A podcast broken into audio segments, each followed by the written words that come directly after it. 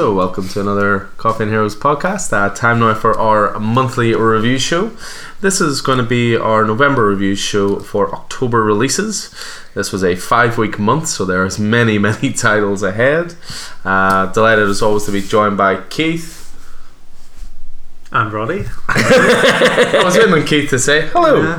Um, yeah, so just the three of us tonight myself, Keith, and Roddy. Um, we do have Keelan's picks here as well. We will sort of do a quick shout out to those as well. Uh, I should preface this um, edition by saying this is our last monthly review show. Oh. I'm sick hanging out with these guys. Uh, no, we um, we're always we're always looking at the podcast, and we really enjoy doing them. And as you well know, at this point, we could talk all night about comics, but we're we're And slight- we have. and we have repeatedly, and we will in the next couple of hours. Uh, but we're always looking for the best possible format for the show. Um, sometimes it can be hard keeping up with comics reviews in terms of a month when you're trying to think back to a title you read five weeks ago. And whenever you get a month like this where there are so many great titles out, Yeah. This month was a particularly tough one, I have to say, in terms of narrowing it down. Although we Yeah. seem to say that nearly every Even, month. yeah, even just the, was it the last the last week of it was just like there's about ten different like titles you Yeah. could say that it was a particular shock for me Yeah. because I only realised earlier this week that it was a five week month and that last week wasn't November. Yeah, So it was a uh, rather loud, loud expletive uh, uh, uttered in the store, shall we I say. mean, full disclosure, I actually haven't finished reading my pull list for the last week yet, so So, uh, so yeah, we're going to move away from the monthly format. I'm delighted to say that we've all agreed on doing a weekly show. Um, so, what we're going to do is record on a Monday. We're then going to uh, post it on a Tuesday, uh, which means it's out in plenty of time for what will be the following release week. So, just to facilitate that, we had to fit in this monthly one because this will cover all of October. And then with today, we're recording on uh, New Comic Book Day, the first Wednesday in November. Um, that means the weekly show next week, we'll be able to review the titles that came out this week. So get reading, boys. Um, we're all very far behind.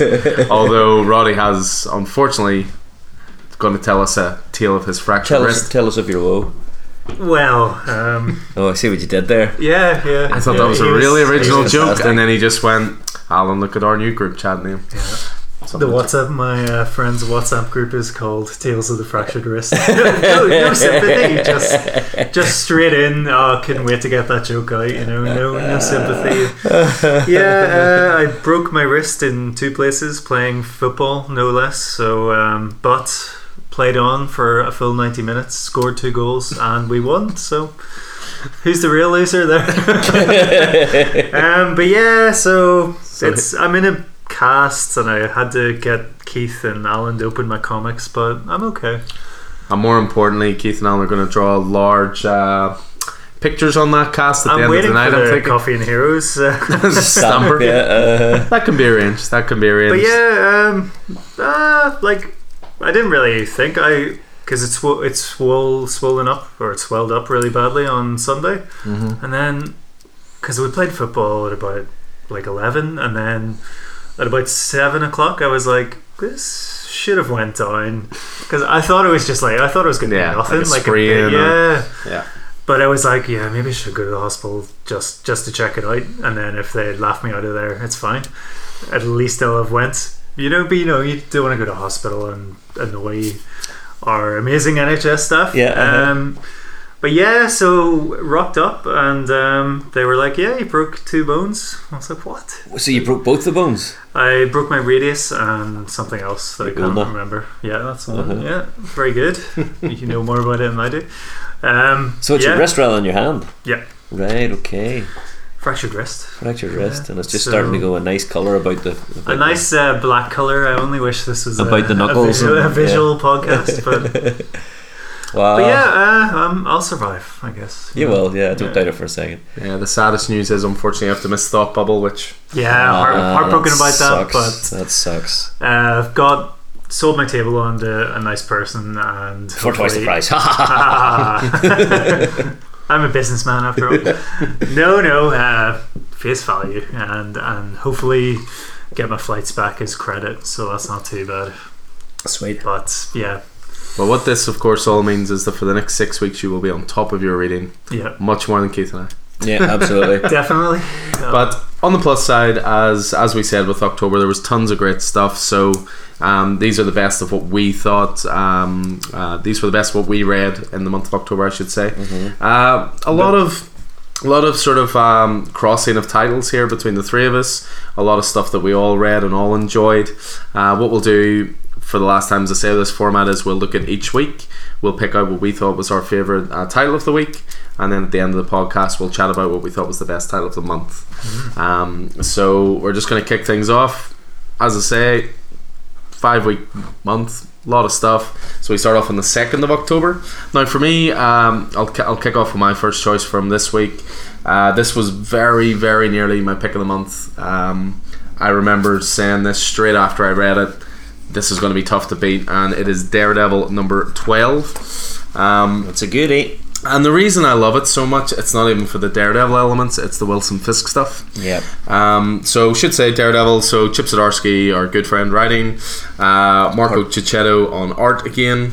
Part two of the Through Hell Through story arc. Yep. So Daredevil for me has been up there with Marvel's very best titles ever since they reintroduced the whole legacy idea. I think this has been strong all the way through. But every time you think it can't get better, it does. And this issue again, the Daredevil stuff in it is good. The Wilson Fisk stuff in it is amazing. Oh well, there's there's two things actually that stick out to me. It's great to see Checchetto back on art. Yeah. Um, yeah, he was he was off it there for a wee while, and uh, although his I can't remember who was filling in for him.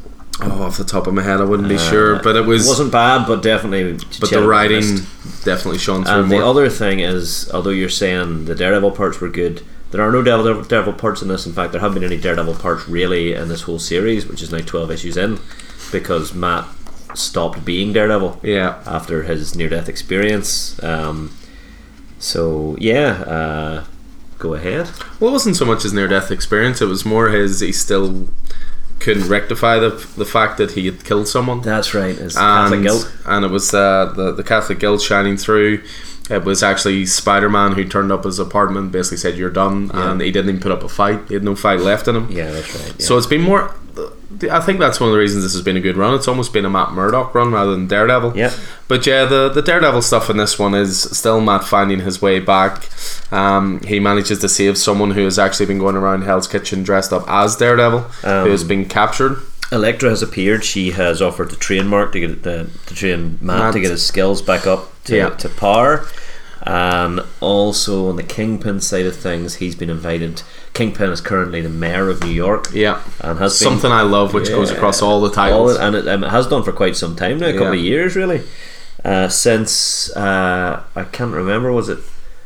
Uh, was it it was the Mayor. It was the Mayor Fisk storyline in um, in Daredevil back when Charles Oh, Soule was writing. yeah, it. but even it came off the back of Secret Empire. yeah, Uh, Fisk became a hero to the people of New York. That's right, Secret yeah. Empire. that's right. Uh, wasn't that right? And then he then Used that popularity yeah, to- exactly.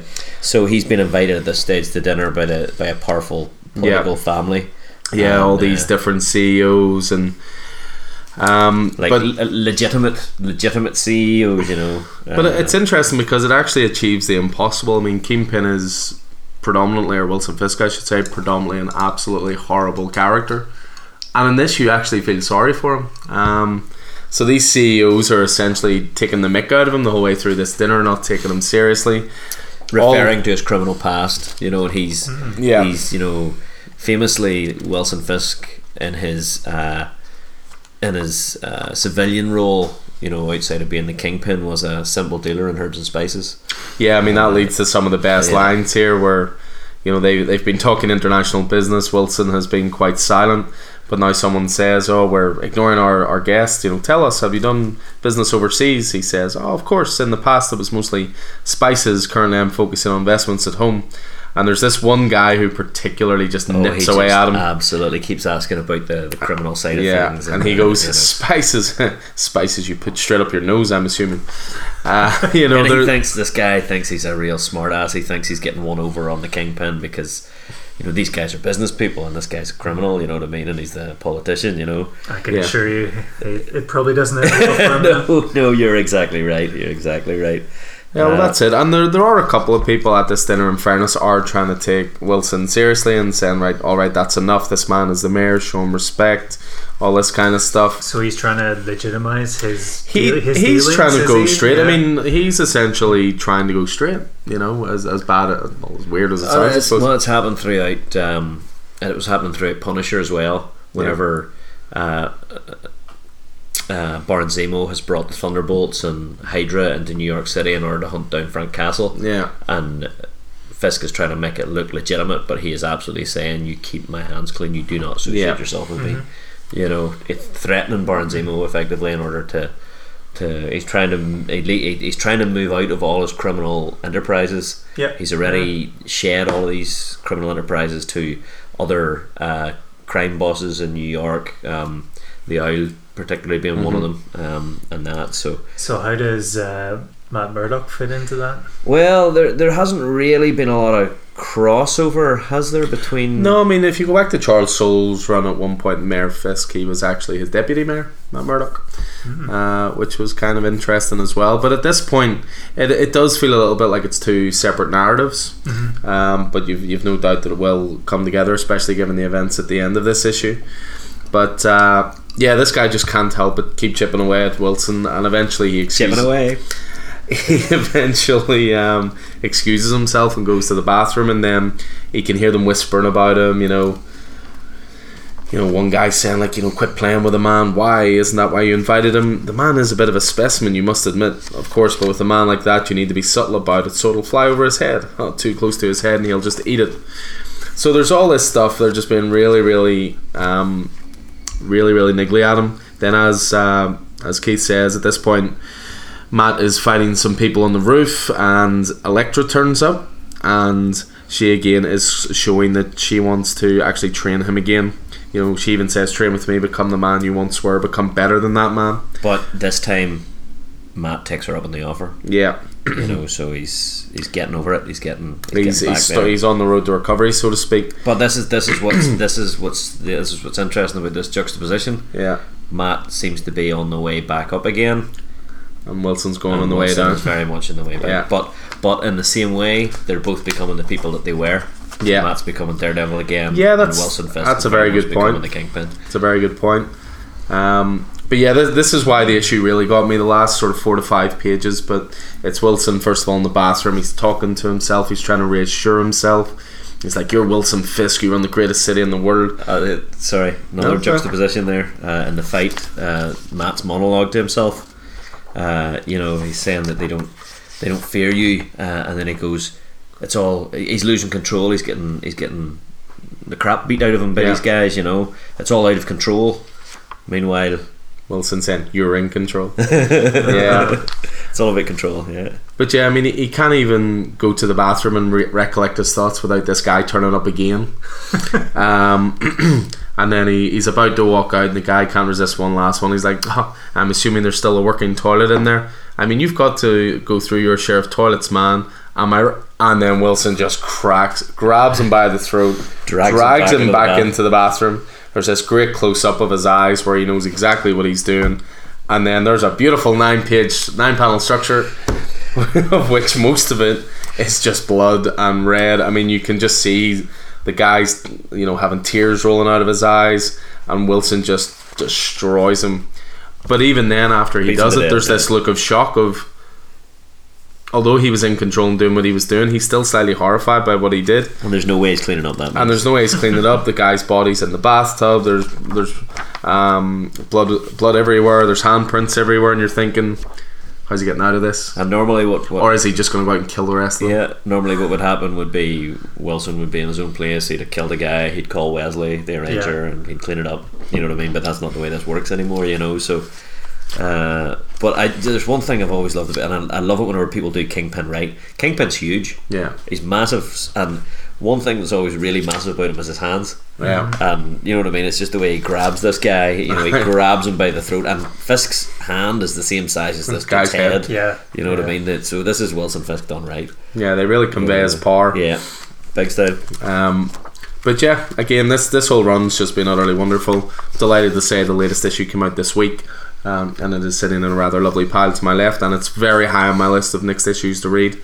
Again, we we do sometimes come back to the same titles again and again, just check in on them every so often. Sometimes quality dips. There's not been a single dip in this run.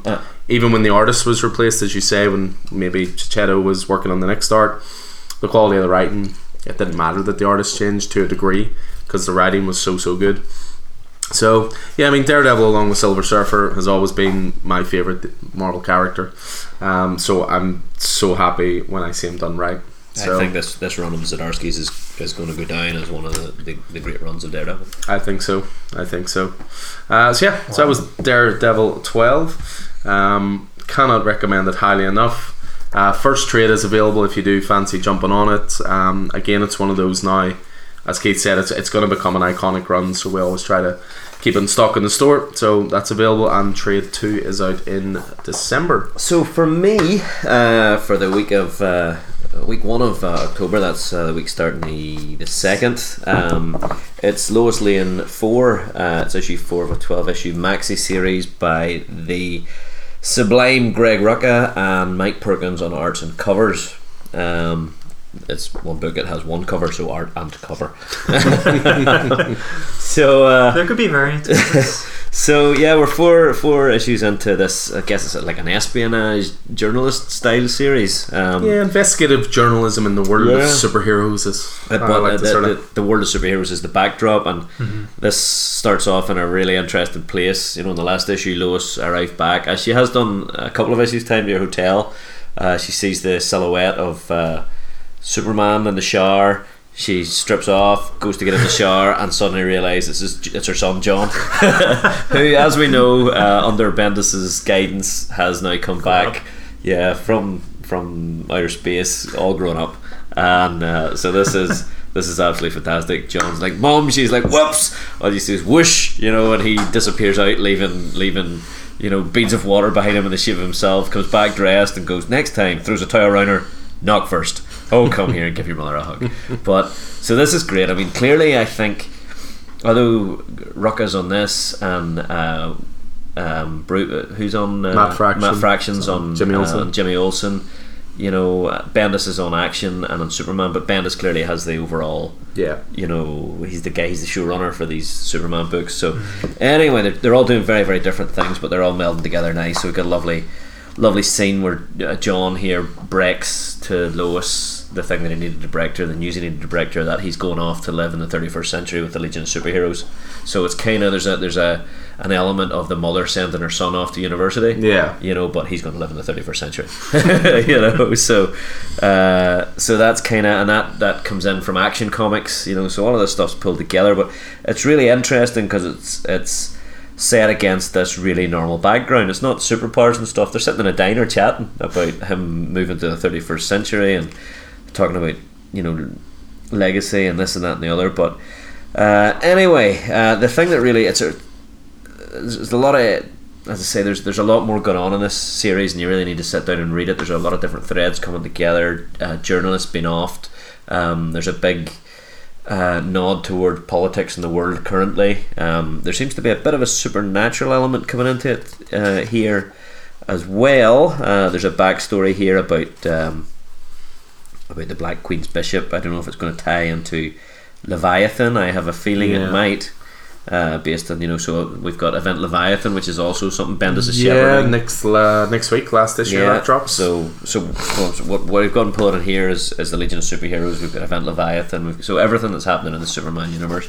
But what really stood out to me uh, and made me pick this as my issue of the week was the conversation between Renee Montoya the question and Lois Lane. So Lois and the question have been working together. Lois has been using Renee for as her not as her strong arm, but as her another eye for investigating. eyes and know, ears, eyes and the ears. And there was a great. Uh, Lois hasn't been telling Montoya everything. Montoya's been feeding Lois information, but Lois has the whole story, and uh, and it, it comes down to truth. And I think this it resonated with me. I was really.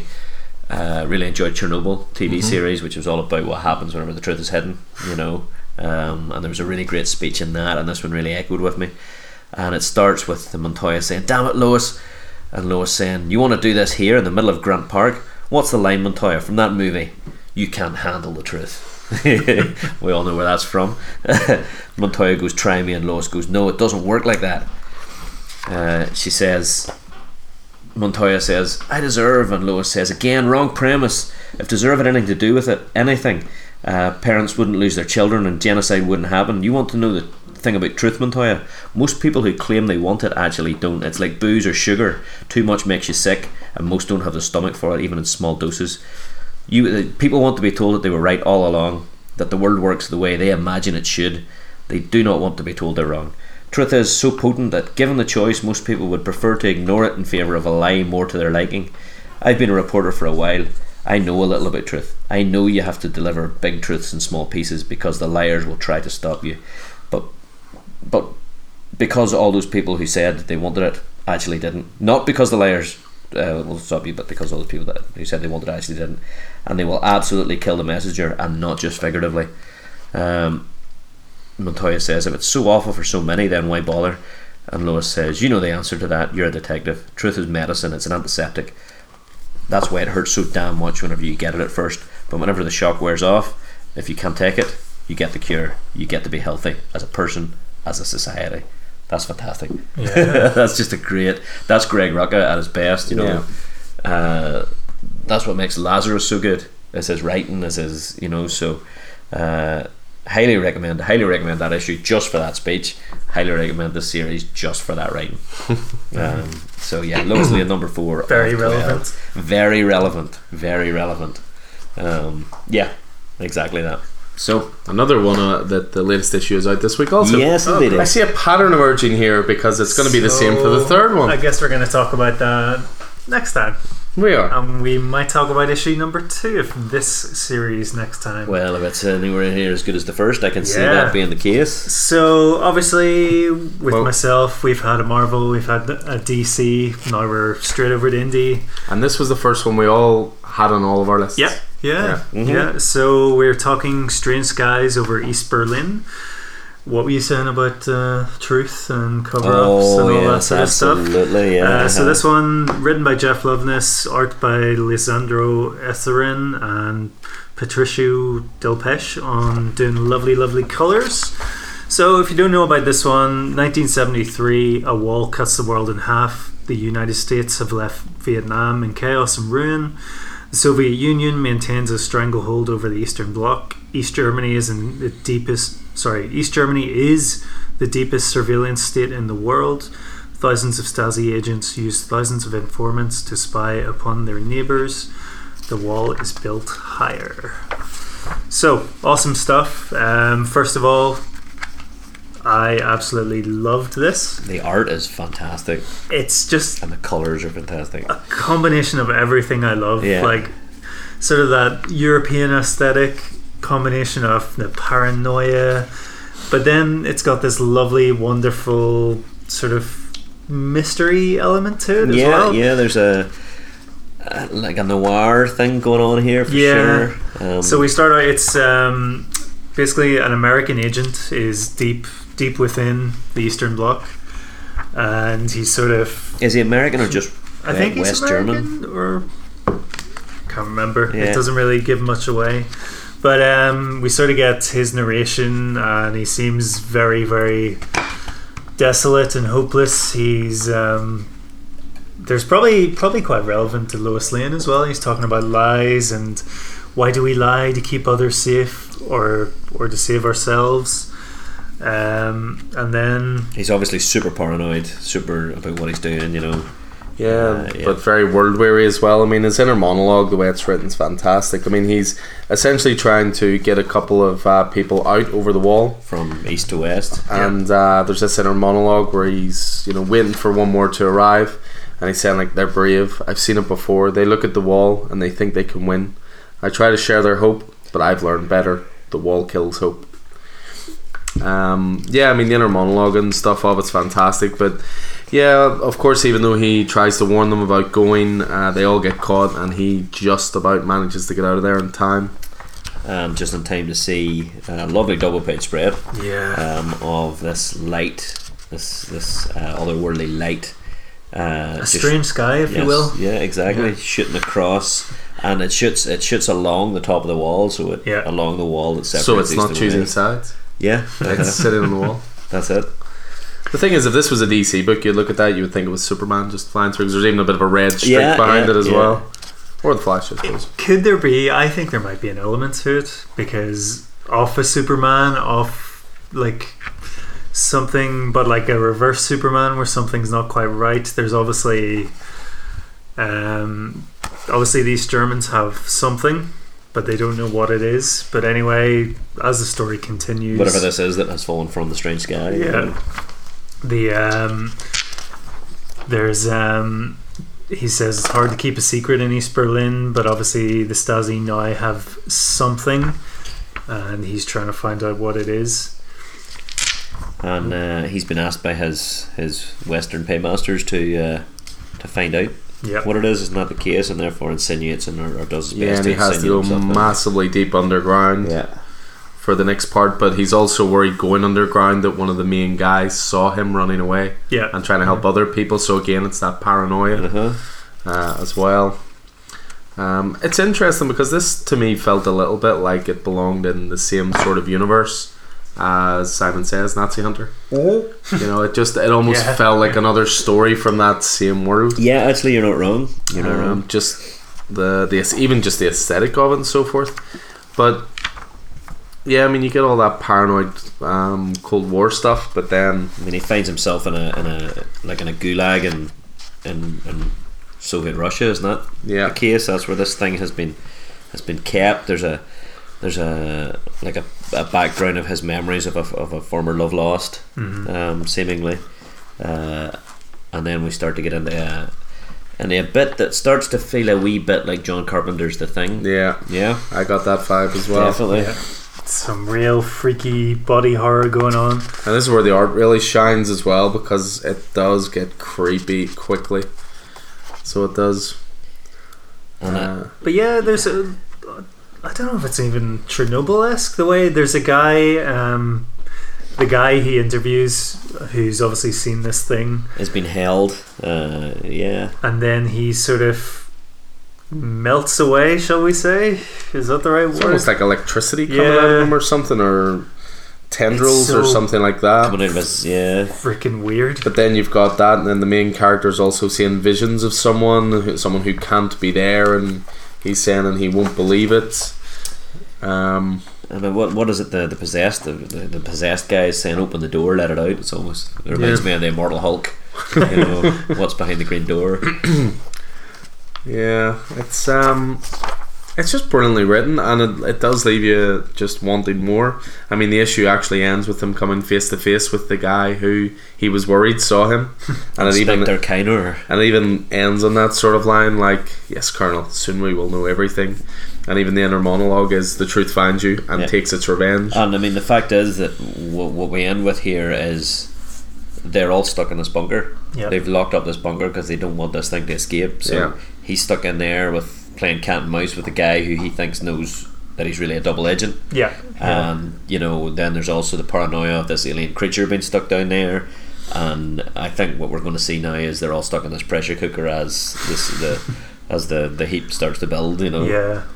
Very Yeah. exciting. Lo- really looking forward to getting the second one, which is next week. yeah. Indeed. But I just thought a really fantastic, uh, just jumping in point to this world that you probably don't really see in comics. I know we said about Simon Says, but yeah, you're right. I think the Cold War is something that's not really being explored too much.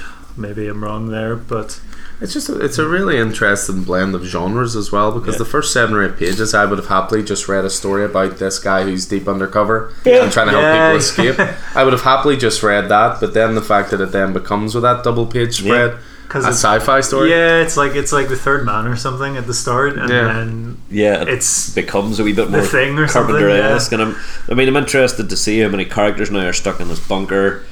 There's this Anzella woman who Mm-hmm. seems to be the, the the commandant of the bunker. Yeah, Uh, you know, she looks like a real hard ass, and uh, I'm interested in finding out a little more about Inspector Kiner and who he is and how he's come to be in this position. And is he? He is referred to as the be- best rat catcher in East Berlin. that's right, and yeah, the best rat catcher in Berlin. Um, so yeah, and also then I'm also interested in finding out what this thing is. Yeah. you know what I mean? Is it? Yeah, so very very cool. Great uh, great pick, Roddy. Yeah. Uh, yes, those were our main picks from the 2nd of October. Uh, just a few shout outs for one or two other ones very quickly. Um, I know Keith enjoyed Ghost Rider number one. Oh yeah, I mean I'm really glad to see Ghost Rider back. I'm really glad to see uh, Ed Brisson on anything. Uh, this Ghost Rider's great. Status quo is that uh, Johnny Cage is the king of hell. Uh, something is going wrong. Things are escaping from hell, so Johnny has to head back up to uh, to to the world in uh, barefoot in black jeans and a rather fancy red shirt and red tinged glasses because he is now effectively Mephisto uh, and find himself some demons. And in order to do so, he recruits uh, the man we know to be his brother, down and out bar owner and alcoholic Danny Ketch, who was the Ghost Rider of the the eighties. Um, and Danny is sort of having none of it. Um, but uh, well, not very much of it anyway. He still turns into Ghost Rider whenever he's needed, you know. But uh, he really doesn't. He's, really interested in getting rid of the curse and so forth and so on. So uh, the brothers, the brothers Blaze are are are back together again. There's there's some. Some demonic backdrops and so forth and so on. So, and uh, Mephisto, meanwhile, is hanging around Hotel Inferno, where he's been since the Doctor Strange Damnation series. He now has a hotel in Las Vegas where he lives since he's been kicked out of hell. Um, so they're they're really pulling up some, some cool stuff here. Um, not, not sure I like the the colors really. It looks No. looks a bit sickly or something. yeah, yeah. Maybe maybe that is Yeah. the style they're going for, but yeah, it could be. Yeah, there's there's maybe an element of that. There's a lovely uh, double page spread at the back which tells us about all the different hells in the Marvel universe, including. Uh, there's more than one. Of course, we, we- we know about Niflheim from our education about we do, the, uh, yeah, of course. about the, Mm. the, the various realms, and then there's the below place from uh, the Immortal Hulk, where the one below all lives, uh, the Dark Dimension, Hades, the Brimstone Dimension, which is where uh, Nightcrawler teleports through. That's where he smells of brimstone, and Oh, yeah. okay. Uh, there's Limbo, which is associated with uh, uh, magic, uh, Colossus' sister, Mm-hmm. and uh, there's the Eighth City, which is associated with the seven capital cities of heaven and Iron Fist. So they've collected them all. Um, anyway, that's Ghost Rider. Cool. Really enjoyed it. Yeah, another one that I just like throwing out a bit of love for every time we talk in reviews is a title called Canto. Um, was issue five that came out on the second of October. Uh, it's going to finish at six with the first arc. I'm delighted to say it has been picked up for an ongoing because this is awesome. Canto is the kind of thing that I think you'd really enjoy, Keith, given your love of um, Bone. Yeah, Uh, it's I'm got very put it on trade, similar vibes. Uh, just utterly charming adventure stuff. Um, it's created by David M. Booher, who is the author, and art by Drew Zucker. Um, and again, I just read out the wee blurb every time, but it's just Canto's people once had hearts, now they have clocks. When slavers damage a little tin girl's clock beyond repair, Kanto must brave his strange and fantastic order to bring her her heart. Can he overcome the dangers that await to save the one he loves? Uh, again, just utterly, utterly charming title. Issue 5 was excellent again. Um, I'm really going to be pushing this title, I think, with a hitch trade because I'm looking I forward to think getting the I'm trade. going to grab it and trade. Yeah, especially absolutely. when it's especially when you get something that's great for all ages. I think it's important to sort of you know put that info out there as well. So yeah, that was Canto number five. Something that wasn't for all ages is Die, which I think was out in the second, but I probably should have checked before I mentioned it. But I'm almost positive it was on my list, but I was like, we talk about it all the time, so I was like, no. Yeah, There's a reason we talk about But it all I the think time. we will maybe pick it up because Die number nine is out today, Yeah. so we'll, we'll talk about it next time. yeah, cool, cool, cool, We cool. can do that. We'll check back in on Die, see what's happening. and then we'll just throw out a wee bit of love for one more title. Um, Absolute Carnage has been pretty wonderful so far. I, similar to Keith, have just been sort of cherry picking which tie-ins to read. Yeah, The ones both- that tend to get my attention are the one shots. and especially the one shots that are written by the people who write the characters. Yeah, Um, in this case, it's Al Ewing on Immortal Hulk. Immortal Hulk, Absolute Carnage. So picks up just nicely from Immortal Hulk, uh, which is very much about Banner's um, multiple personalities. So they're very, very in ascendance at the minute. Banner's in here somewhere. Joe Fixit's in here somewhere. Um, it's it's all about, I guess, Banner finds out about you know what has happened about the bones uh, being discovered um, in where was it the graves that were that were oh I can't even remember where it was at. Um,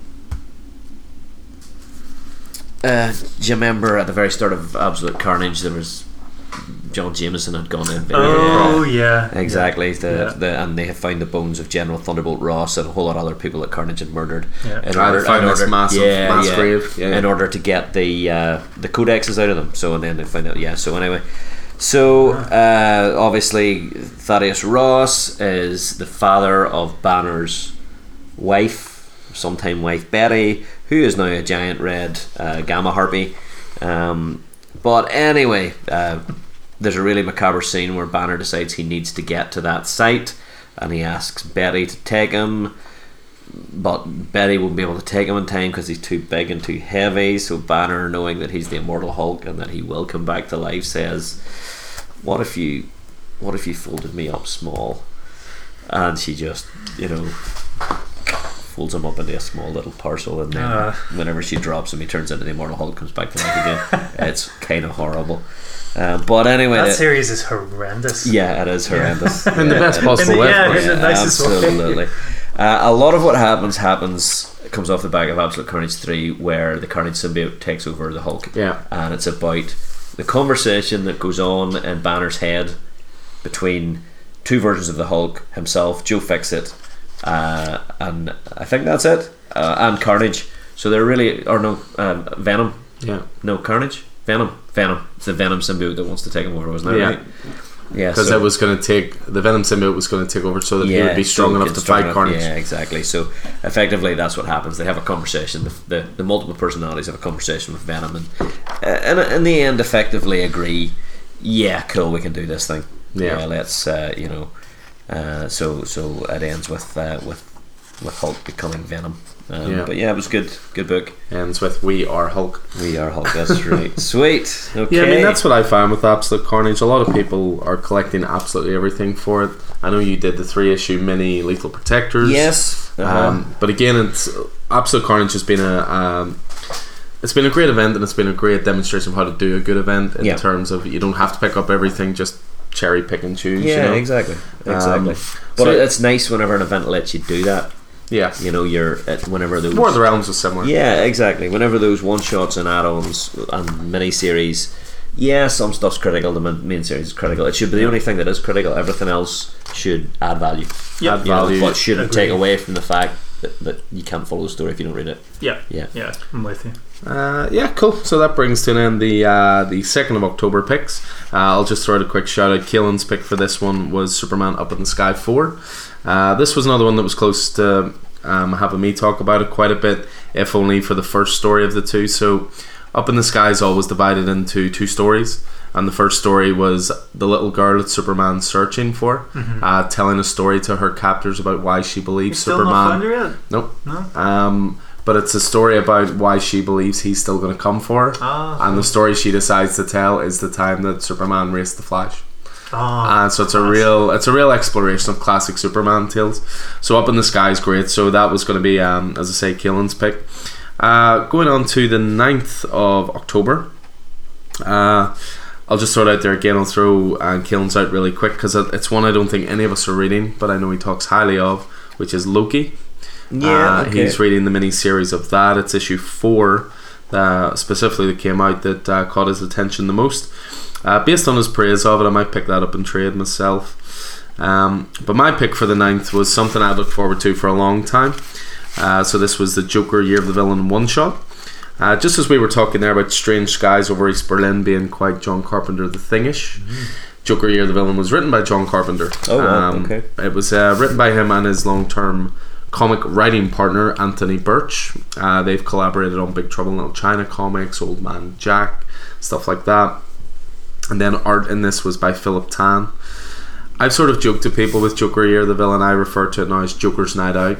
It kind of reminds me of the old, the uh, Amazing Spider-Man annual we all enjoyed so much, which we called Symbiote's Night Out Yeah. Oh, um, where the symbiote took over Peter Parker and just took him out to fight crime, thinking that's what he would want. Joker's Night Out. The reason I call it that is it takes place during the city uh, of Bane storyline that's going on in uh, Batman right now. And the story itself is told from the perspective of one of Joker's henchmen, uh, a guy called uh, the Six of Hearts. Um, it, it kicks off where Joker poisons the water supply. So far, so normal. But what's not normal for it is nobody cares. There's no consequence.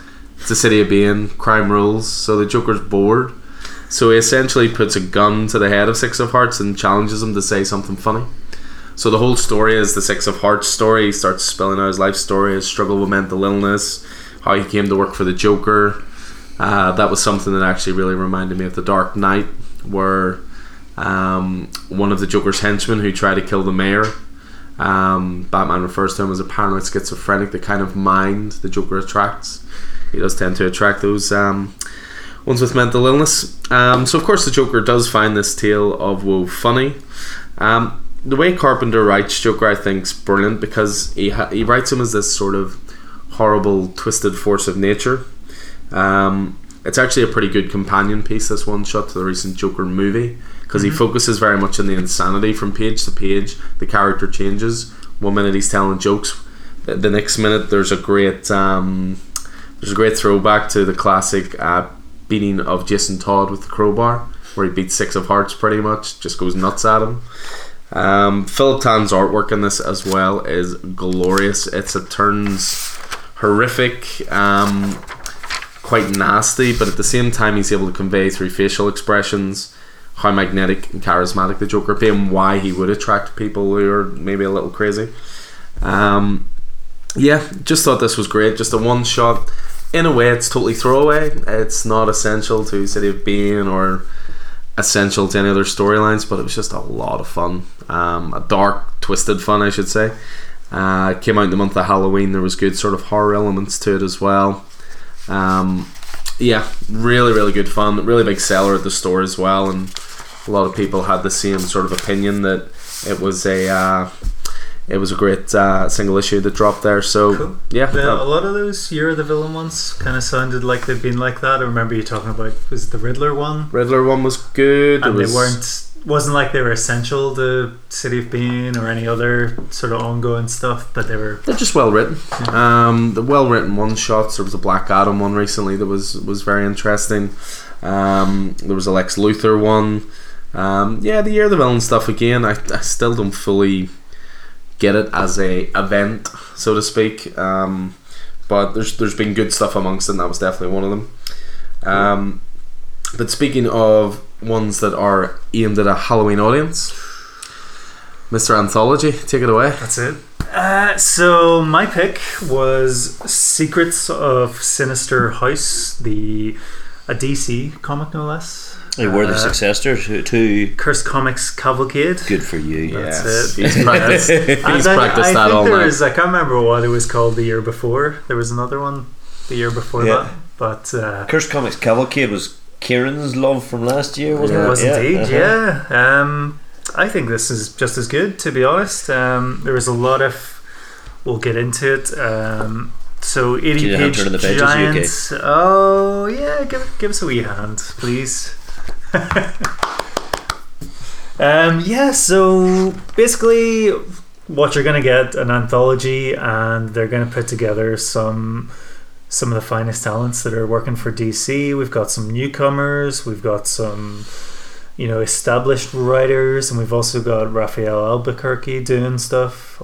Um, so Never a bad thing. writing, uh, writing, and doing drawing, the art. yeah. Um, he shares writing duties with Rafael Scavone. All the Raphaels. Um, yeah, um, and then we've got uh, Bryan Hill doing a lot of stuff. There's a bit of Paul Uh, Dini Paul there. Dini, Paul Dini's story is really good. Um, and then Dan Watters, who I know was doing Sandman Universe stuff, and Sumit Kumar is the artist of The Savage Shores. So yeah, um, first it's it's like anything; it's a mixed bag. But if you if you're really drawn to an artist or a writer, definitely pick it up. Um, Rafael Albuquerque's art in the first Red Rain. I know Red Rain's like an alternative Batman thing, Yeah. isn't it? Um, it also introduces the Talons into this alternate universe and some really cool looking imagery. Oh, like they're oh they're like the Talon is gone biologically man bat esque. yeah man owl. Man owl esque. Um, really cool looking. I think there's some uh, American vampire style stuff going on. So it's Red Rain Batman is a monster, is that right? Yeah, yeah, it's a and proper. there's a vampire plague is taking over Gotham, and in this story, um, is is it um, Jim Gordon's daughter? Um, basically, thinks she's having a nightmare, but it's actually the bats, Monster and Batman the and Talons Monster sort of yeah. fighting over. Um, yeah, it was quite it was quite a good one. Um, I really enjoyed. There was a this one you might enjoy. Um, the I think it was the Dan Watters one with the Atom Yeah, I don't- yeah. cosmic horror. Right, Almost, wee bit, um, wee bit Lovecraftian. Yeah, it's um, sort of at the mountains of madness, basically. Oh, cool. I would say Right, right, right, that would be the closest thing if you look at it. It's really gorgeous. Really recommend checking that one out. And there's quite You were saying that was right, from the artist of these Savage Shores. Yeah, Sumit Kumar. Um, it was a really really good one. Should say that came out in trade this week. Oh, did it in the Yeah. really pretty trade, or have you just got the? Uh, it's still a pretty trade, but it's Yeah. not the beautiful gold trim trade. Shall we say? it even is a Lovecraftian title. Yeah, the footsteps of the old worm. Yeah. See, yeah, there was um, Paul Dini's one was really good with a lot of clowns and Harley Quinn. Um, definitely recommend checking that out. Then we had Martian Manhunter one was quite good. It was Diego Lucero Lopez. Phil Hester and pencils. Um, yeah, an anthology, especially with the Halloween ones. It's all about like a little bit of shock value and a little bit of heartfelt um, stuff. There is was Justice League Dark one was very very funny. Um, that's Robbie Thompson and It's a Detective Chimp story. Yeah, yes, so- Keith's favorite.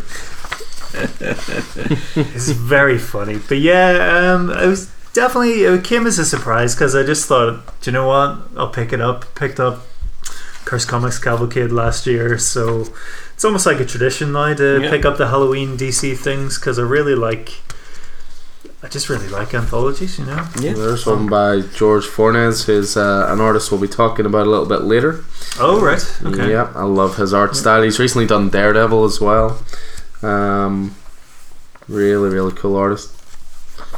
Oh yeah, that's my that would be my pick. Um, Cool. Same at the same time. Another reason to pick them up is you usually get like Detective Chimp. You usually get a few characters that don't- don't really get get it focused on, or you get to put Yeah. characters into like a Halloween or a scary situation. You know, That Sweet. Plus, you're always guaranteed to get a bit of Hellblazer in there. Oh yeah, of course. Although he has Wouldn't be come back. Halloween without him.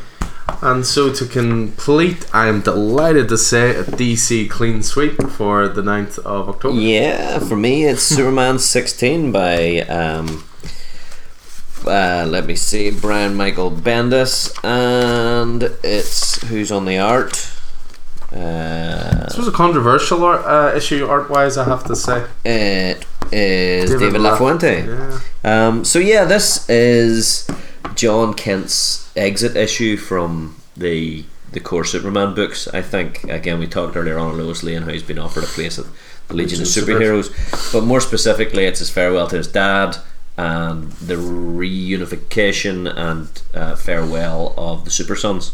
So the story with Jon Kent as he went with his grandfather into space through space and time, and uh, it all went a wee bit pear shaped. The House of El storyline, Brian Michael Bendis, Superman, uh, Action Comics.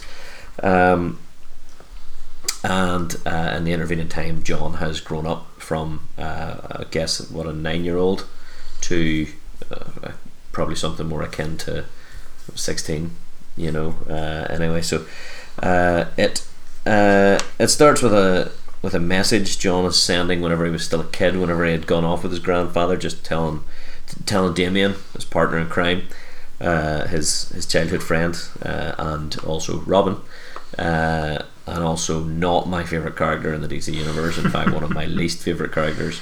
Um, You haven't mentioned that before. no, wasn't spanked enough as a child. Clearly, hold on, he's still a child. He doesn't get spanked. enough. Okay, um, so it's you know John's just saying you know if you were you know, I was just thinking this was the dumbest idea ever. So if you're feeling bad about how I left, if you're feeling jealous, don't don't be i'm going to try and get back asap i'm coming home and if you get this and i'm not home do not sell the card collection so, so anyway it starts off with uh, damian uh, damian's uh, trying to take down some leviathan bad guys leviathan event leviathan again brian michael bendis the, the, the the DC corner, the Bendis corner of the DC universe is just expanding and expanding. um, so it's not a bad thing. He's doing very, very well. But uh, yeah, uh, Damian solo in this one. Whenever uh, Jon reappears, uh, and just says, "Hi, Damian, it's me. It's real. Take it in. I'll wait." you know, uh, the next thing that happens is Pink. Damian hits him in the face with a batarang. You know, Damian suspects that you know he's like, "What happened?" He hits him with another batarang, which of course doesn't doesn't bother Jon at all. Um, and he's like, "It's a long story. Gold kryptonite? Nope kryptonite for puberty. Everyone keeps saying that. Is gold kryptonite even a thing? you know, so there's some real lovely dialogue here. There's some real humorous dialogue, and uh, he says, "I went with my grandfather. We get stuck in time. It took years to get back. I'm back." And now I'm going to hug you. Damian's do not hug. he doesn't really have a lot of choice. you know, he stopped fighting this because you need this as much as I do. Why are you so tall? This is not fair. you cannot be taller than me and older than me. you did it, didn't you? Puberty before me. No, no. what else have you done before me? No. Have you already? No. and then Damian, he's like, "You're Leviathan," you know. So it's all suspicion. You know, he's like, "I was with my grandfather. I got stuck in time. It took years to get back. I'm back." You know, he, he repeats that. You know, until you know, and eventually they decide. You know, they need to go off and get uh, get hot dogs on top of the gargoyle, which is apparently a thing. You know, um, the, the as I say, the dialogue just really drew me to this. It's a really sweet story. Uh, the the art really matches it. You know, it's kind of a wee bit cartoony. Yeah, it's very Uh, there's nostalgia to it. Just looking there at is, it, yeah. yeah. Um, like like it's like the opposite of that Ghost Rider comic. Um, yes, it's yeah. just it's warm. burst out of the yeah, it is. It does. It pops. You know, and so they over the over the gargoyle dogs. They you know they, they come to they, they they're doing all the things they used to do. You know, now just Jon's only been gone for three weeks. You understand? That's the confusion thing Yeah. for Damian here. But you know, Damian's like, "You're almost Superman," and Jon's like, ha, "Not yet." And he goes, "Well, if, well, I am almost Batman," you know. And uh, they're like, "You're." He's like, "You're so much more than that." Well, what happens next? Well, I hear a couple of sirens and see a couple of seasoned super people. So let's go. so you know, the next few pages are them solving.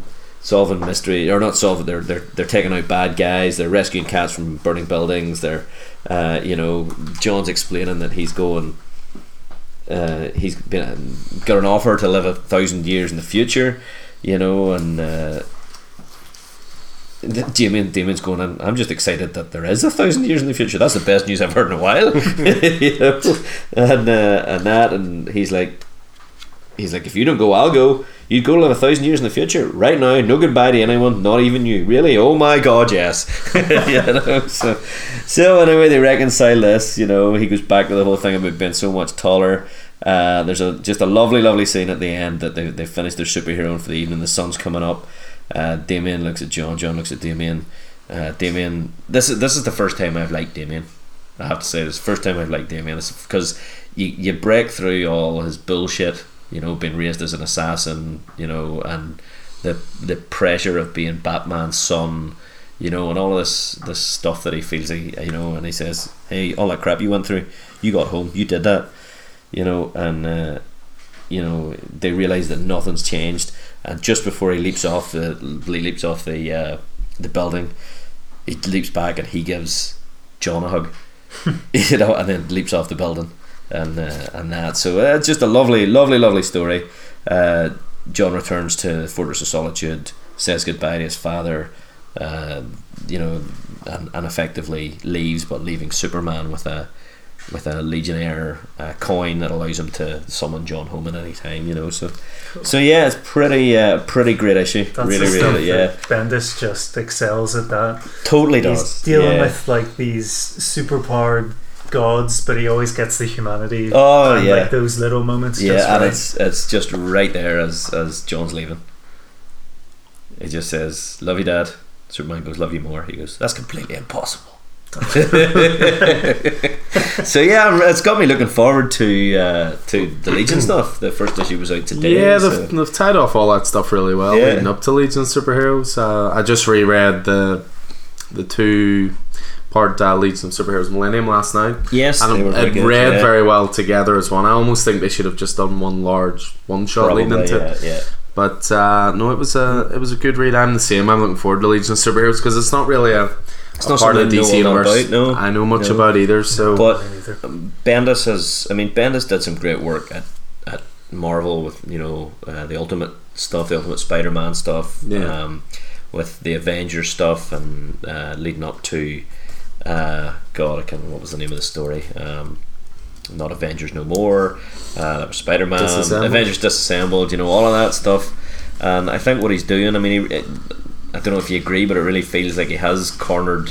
He has taken a corner of the DC universe. Oh, absolutely. given a corner of the DC universe. he's universe. doing and- something very similar what Donny Cates is doing at um, Marvel. He's Yeah. not trying to take over everything, but he's definitely got his own little corner He's where got his fingers lots of things are yeah, uh-huh. are um, because he obviously had his Wonder Comic stuff with Young Justice, which is linked then to Superman, which is linked then to Action, which Uh-huh. is linked to Event Leviathan, which is linked to Legion Superheroes. Uh-huh, yeah. So uh-huh. no, his stuff, um, and it, it sells well as well, and people seem to be really digging Yep, it. So yep. he's he's definitely a bit of it's, it's a weird thing to say, I suppose, with Bendis now, but he's definitely more one of the old school voices. yes, You know, yeah, yeah, um, absolutely. So yeah, cool. That was uh, Superman sixteen.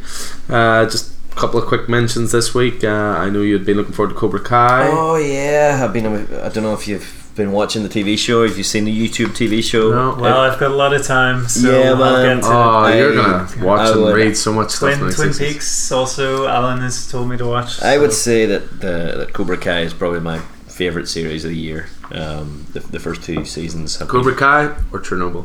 Been, oh, I, Cobra Kai still maybe does it. I, I don't know. It's a tricky one. Two different, very different things. Very It's different. going to be tough. Yeah, very very different uh, things. Watchmen and Giri Haji too. Don't know if you've watched that on BBC. It's fantastic.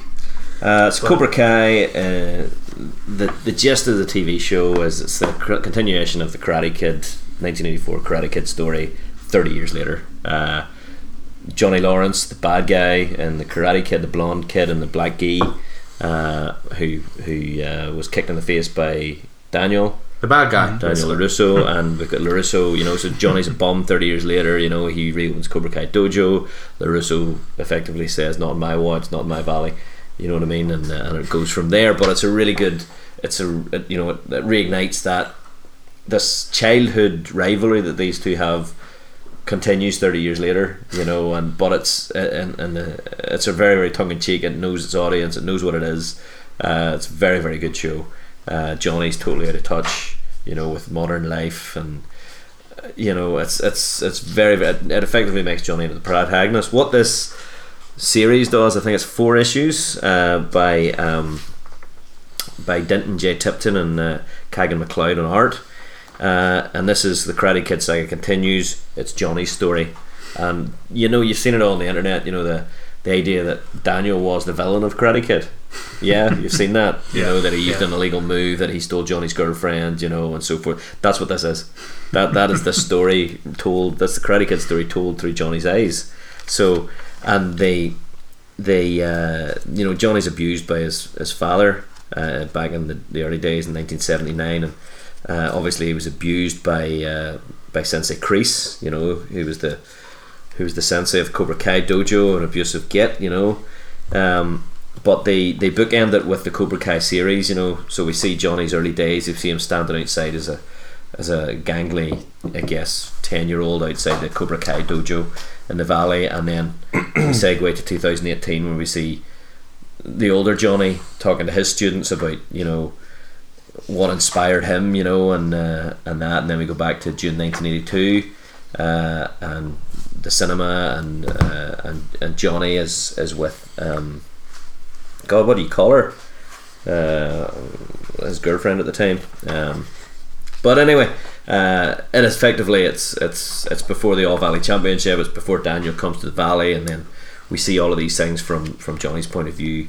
The point of view that Johnny was an abused child. The point of you know just different. You see just just a different view of things. It's really interesting. You know, really uh, really kind of cool how annoyed he gets that that uh, that Daniel is, is dancing with this girl down on the beach, and you know what happens. They replay a whole lot of the Karate Kid. But So it's a lot of just looking at it from a different yes, exactly. It's it's perspective is everything. You know, you see that that really classic scene on the beach where where Daniel hassles where Johnny hassles Daniel, but we see it from the other way around. Daniel's Johnny's Yeah. just using his karate skills to defend himself. You know, and it's very very cool looking at and from the position of of of where it's. Uh, you know of where it's gone, gone to in the Cobra Kai series. So if you enjoyed Cobra Kai, you're really going to enjoy this. My name was Johnny Lawrence. I was a snivelling punk until I found Cobra Kai, and Sensei Kreese turned me into a fearless warrior. Now I'm setting the record straight about really happened in 1984. so it's very very good stuff. Anyway, Uh, Ali was his girlfriend. Ali, that's it. Elizabeth yeah. Shue. It was Elizabeth Shue, yeah, and I think there's a chance that Elizabeth Shue may be reappearing in Oh, Cobra really? Kai. Oh, uh, okay. Oh, yeah? yeah, yeah, yeah. Uh, she was very good in The Boys. Yes, that's Yeah. right. Yeah, yeah. Um, yeah, cool. Uh, yeah, Cobra Kai. That was the the first issue. I know Keith's been looking forward to that for a while. Uh, one title I just wanted to throw a little bit of love out for because I think this is going to be a really interesting one trade wise as well. There's this little series called Coffin Bound. Uh, it is written by Dan Watters with uh, art by Danny. Alan Um, Watters was one of the writers in yeah, in the, the curse, Yeah. sinister house of Cursed, sinister, cursed house, house of of things, Cavill Yeah. House, Secrets of Sinister House. Well, it's interesting just because I'd said to Roddy, obviously, with him being off work uh, for a little while, that I'd highly recommend watching Twin Peaks. Twin Peaks is my personal favorite TV show of all time, and Coffin Bound is like the most Lynchian comic book I've ever read. It has Lynchian is that a word? Lynchian is a word. It's Right, uh, okay. basically descri- it was it was Don't coined know, in I don't know the if I like that. Lynchian was coined in the nineties. That basically it was just Hollywood's way of saying something was weird. Like Because it was Blue Velvet, other sort of exactly. So I things think like I think Lynchian was called it was coined in 2019 November round this table. I think that- I'm pretty sure. Oh, I tell you, doubting me, doubting me.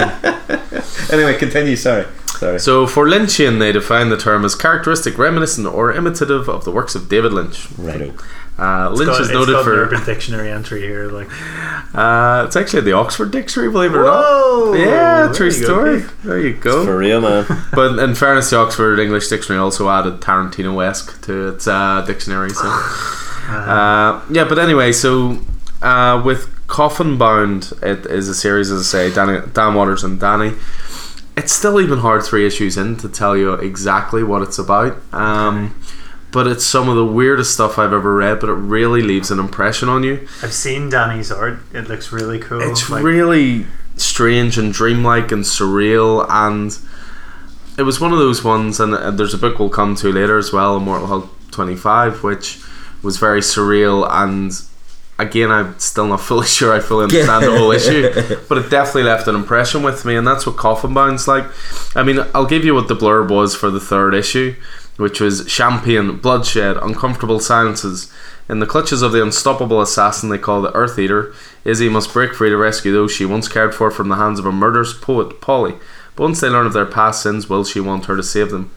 Uh, it's just going to be a four issue mini in total. I think the trade of it is going to be a, one of those sort of cult hits. Um, just really, really cool stuff. Is it separate? Uh, separate stories? Issue, No, no, no. It, it follows. It's got a through line of one character called Izzy, Right. um, and she's basically being chased by this unstoppable killer called the Earth Eater.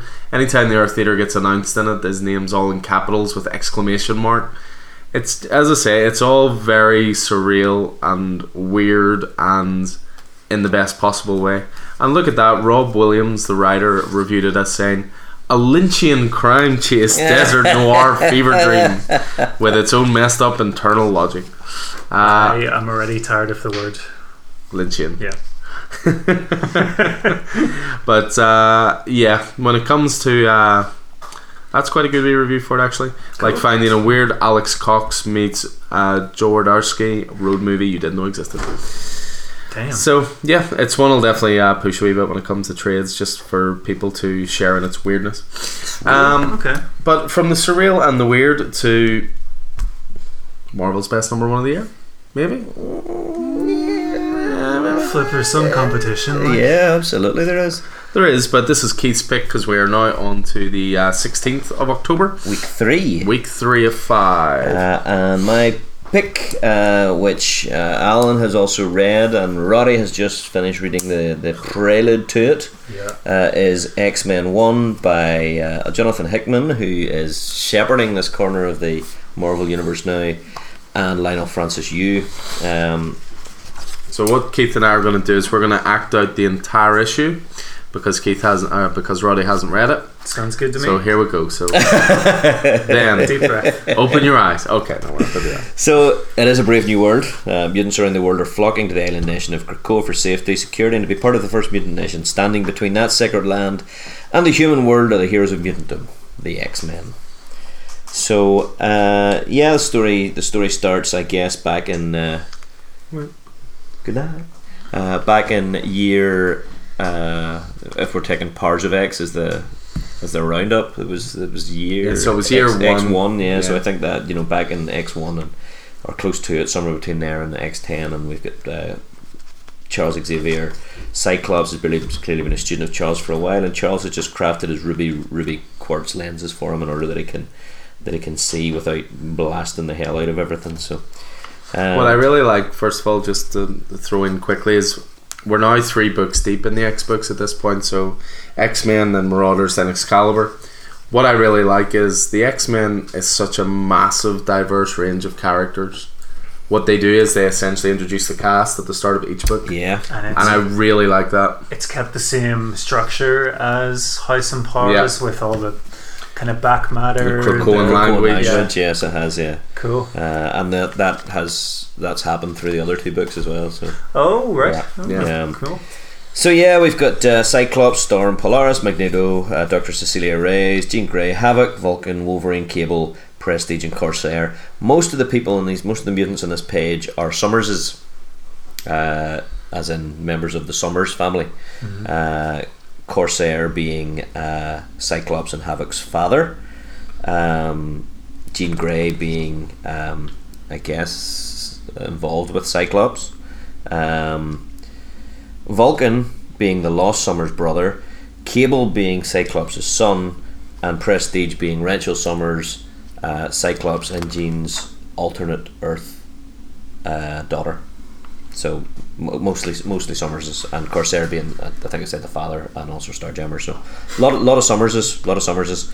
Um, but anyway, we've got uh, we've got uh, Storm, Magneto, Cyclops, um, and that we begin there. They're assaulting an Orchis stronghold. Orchis are the uh, are the the human, um, I guess the the anti mutant human faction made up of members of EM, members of Shield, members of Alpha Flight. If you remember, they were the ones in in House of X and Powers of X who built the the, the Master Mold satellite, the Mother Yeah. Mold. Yeah. Um, so uh, so yeah, and uh, really they're totally outmatched. The the bad guys are totally outmatched by Cyclops, uh, Storm, uh, Magneto, and his daughter Polaris.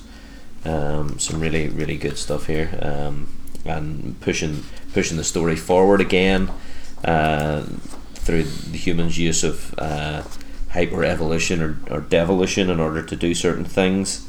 Um, and yet all links to all links to what they're doing, what they, what, happened in, in House of X and uh, forced mutation and all sorts of stuff. But anyway, uh, the X Men are undertaking what they what they were born to do. They're rescuing mutants and taking them back home to the island of Krakoa. Um, and uh, on the end of Krakoa, we see Magneto hailed as a hero. Uh, we see what happens to these young mutants whenever they're first were first brought back to the mutant nation state. Uh, how they're checked over and, and you know how the place is found for them. We learn a little more about the about the portals uh, and so forth and so on, and we find that uh,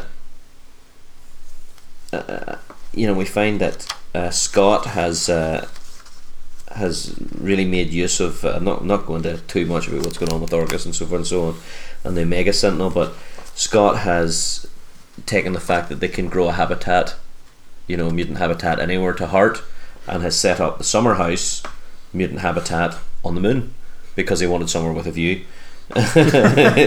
so uh, Yeah, it's it's great. So that say the Summers the Summers family seem to live in this in this habitat. Uh, Corsair, who's the leader of the Starjammers, um, the Starjammers seem to be visiting.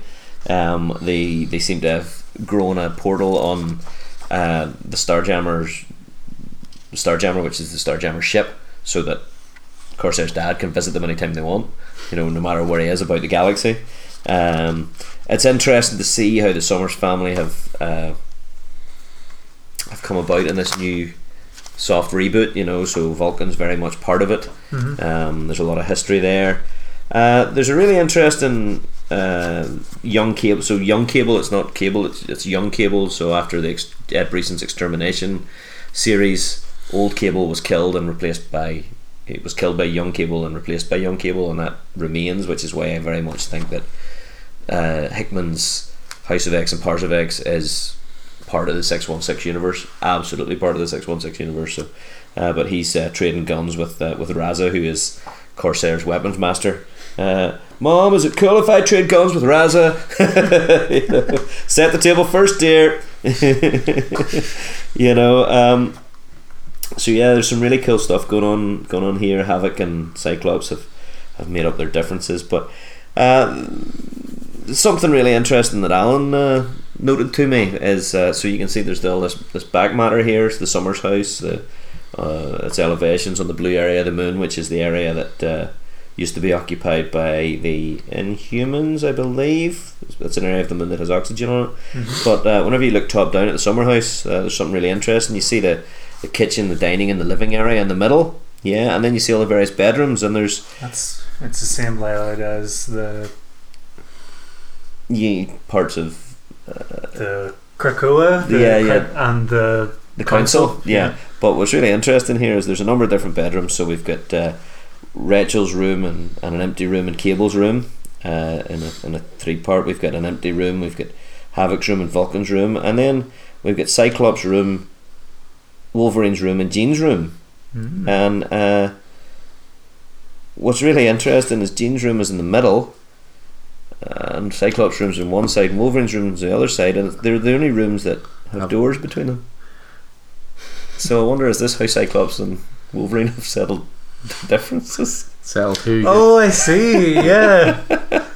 There was a really, I see. There was a really interesting tweet John Jonathan Hickman put out months ago. It was when he was advertising House of X One, yeah. and he was like saying, you know, a group of crows is a murder. Uh, you know, a blah blah blah is this. A group of mutants is an orgy. And he said this months ago. And then this is the only then Yeah, and this is the kind of subtlety that I think is rewarded when you start going into this deep. Because Yeah. I would imagine there's people who read the likes of X Men and House of X who probably skip past a lot of this stuff. They just go, I just want to read the comic. Yeah. Um, but this is great world building. And Such is the beauty of the the work and the medium that yeah, he Yeah. can do this. Yeah, yeah, and it's you know it's sort of I thought it, I thought it struck me as strange whenever I looked at the floor plan and everybody else, as I say, is a member of the Summers family: Cyclops, Jean, Vulcan, Havoc, Cable, and Rachel. Wolverine is the only one up there who isn't. you know, so it's uh, yeah, it's interesting. There's there's something going on. If you remember the, uh, do you remember the the Doctor in uh, House of X three who lost her uh, who lost her husband Yes, uh, on the um, satellite? Well, there's something going on there. I don't uh, in, in this story and her her thinking saying she knows how to bring him back. You know, but yeah, really interesting stuff. Uh, really, Interesting. really great. Uh, You know, so the two the two X books that are written by Hickman are X Men Yeah. and New Mutants. So I'd say they're going to be So Francis Yu is on this one, yeah. or RB Silva and Pepe Larraz gone? are can't they doing remember something else? Alan. Sorry, I do beg your pardon. Uh, RB Silva and Pepe Larraz are, Are they, they- on any of the X books? I don't think so. No. I think they were just in a house in Powers. Um, My my only worry my worry here is of course that uh, Leinil Francis Yu maybe won't stick around for long yeah. on this. Uh, there there's he's got a, a bit of a, he's had a bit of a habit of late or over the last few years of being on books for a short time and then moving on, yeah. uh, which would be a bit of a shame. Um, it is yeah. So but we'll see we'll see what happens. We'll see what happens. I mean he did do a, a massive run on was it Cable years and years ago. He had a very Mhm. long run on that, but Um, anyway, uh, X Men One, the first of the uh, Dawn of X books. Cool. Um, yeah. It's interesting because just like the reading order for House and Powers, you have a reading order in the back of this, and it is essentially saying you got to get them all.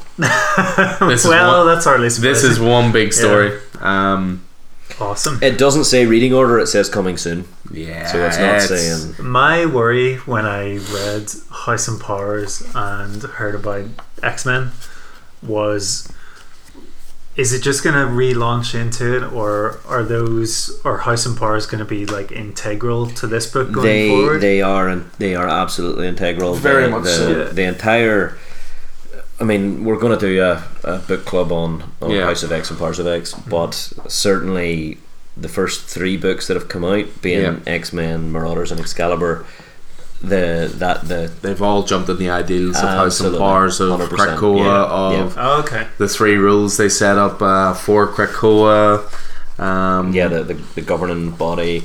I mean, Hickman has left so many threads dangling and things to be picked up, and uh, and he's also left a massive uh, base for stuff to be built on. Mm-hmm. And I think, I mean, I honestly think that's what. I mean, the, the X Men after the franchise after what happened with them and the Inhumans and, and Fox movies and you know the movie studio owning them and, and, and all of that stuff. Marvel had more or less sort of abandoned the X Men, you know, and the work that the work that Matthew Rosenberg did, you know, on the the the, the previous books, you know, he, he obviously, I mean, he did a great job, but it was just sort of peddling water until this came about because this has obviously been in the planning for ages. Yeah. But Marvel have gone, listen, we need someone to do something with the X Men because they should be a flagship, you know, of the mm-hmm. company. And with what Hickman's done here, the X Men could be their own separate company. I think. And they You know, are, yeah. With Cyclops at the forefront by the looks of it, Yeah, which is well, even more that's, interesting. That's where Cyclops should be, you know. Yeah. absolutely. And what do they call them? The the captains, the great captains, Mm-hmm. the the four great captains that lead. Cat Cyclops being one of those, you know, that leads in times. Yeah, so good. It's great stuff. Brilliant. Very very impressed so far. But Yeah. I don't think yeah, I Cool. don't think you should you need to have that worry. I don't think the status Um, quo can. I think it's so ingrained.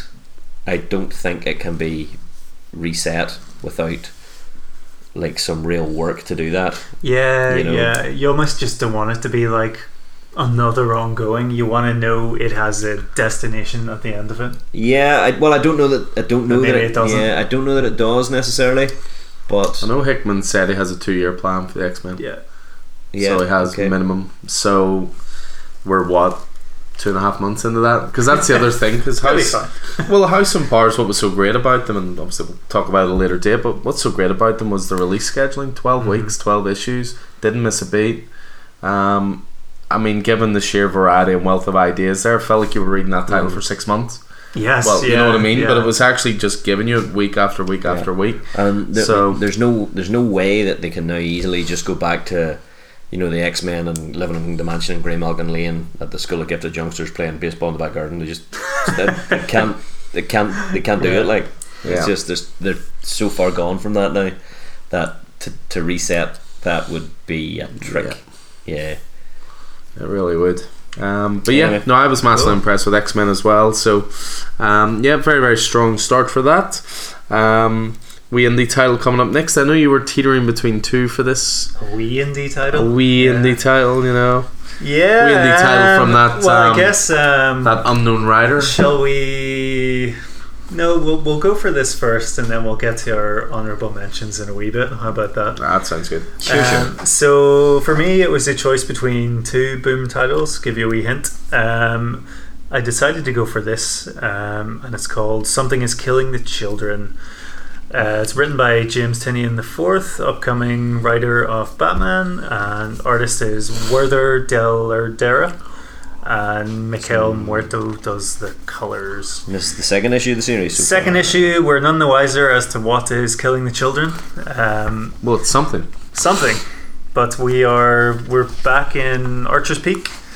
Um, but we are introduced to somebody new, Tommy, Tommy, and he is his sister has gone missing. younger sister, I think. Yeah, his, his mum is worried about him. There's a nice wee scene where he's going to work, obviously trying to support the family, and she says, "Can you take um, It's like leaflets. leaflets. Yeah, missing, missing. Obviously, the sister's missing, so it's a missing child leaflet for her. And he doesn't want to, but she's like, "Oh yeah, it'd really mean a lot if you took them." And he's like, "Okay, we'll do that." So he goes off to work.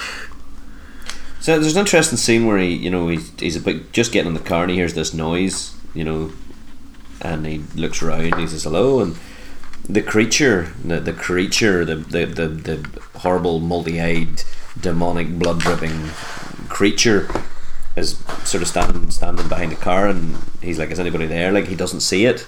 Yeah, You know, the yeah. kids see it, but adults maybe don't see it or So something. there's some questions are answered, but you're given more questions. Mm. You're like, so the kids can see it, but maybe adults can't. Yeah. And we can see it, Yeah. and then it's funny. You turn over, and then there's this double page thread. Something is killing Yeah. the children. It's your pre-credit scene there, Yeah. and then you're Yeah, exactly. That's exactly. You how almost it's done. imagine there's like a, a noise here, and that's it for the theme song. Um, or like scratching at the walls or something. But yeah, um, so we return. We these two characters meet when we find Apple Beams. Jessica is it Jessica or no? Erica Slaughter turns up Erica to Apple Slaughter, Beams yeah. where Johnny works, and there's there's like some really really nice, really funny dialogue to it. I don't know if you want to. Would you Well, say? she's. Go ahead. I was going to say, is it Lynchian enough for Alan? I don't know. Could be. Because I know it is Twin Peaks, small town. That's. Uh, I mean, Eric is now hanging out with the the, the surviving James, kid of the it? recent slaughter. Yeah. yeah.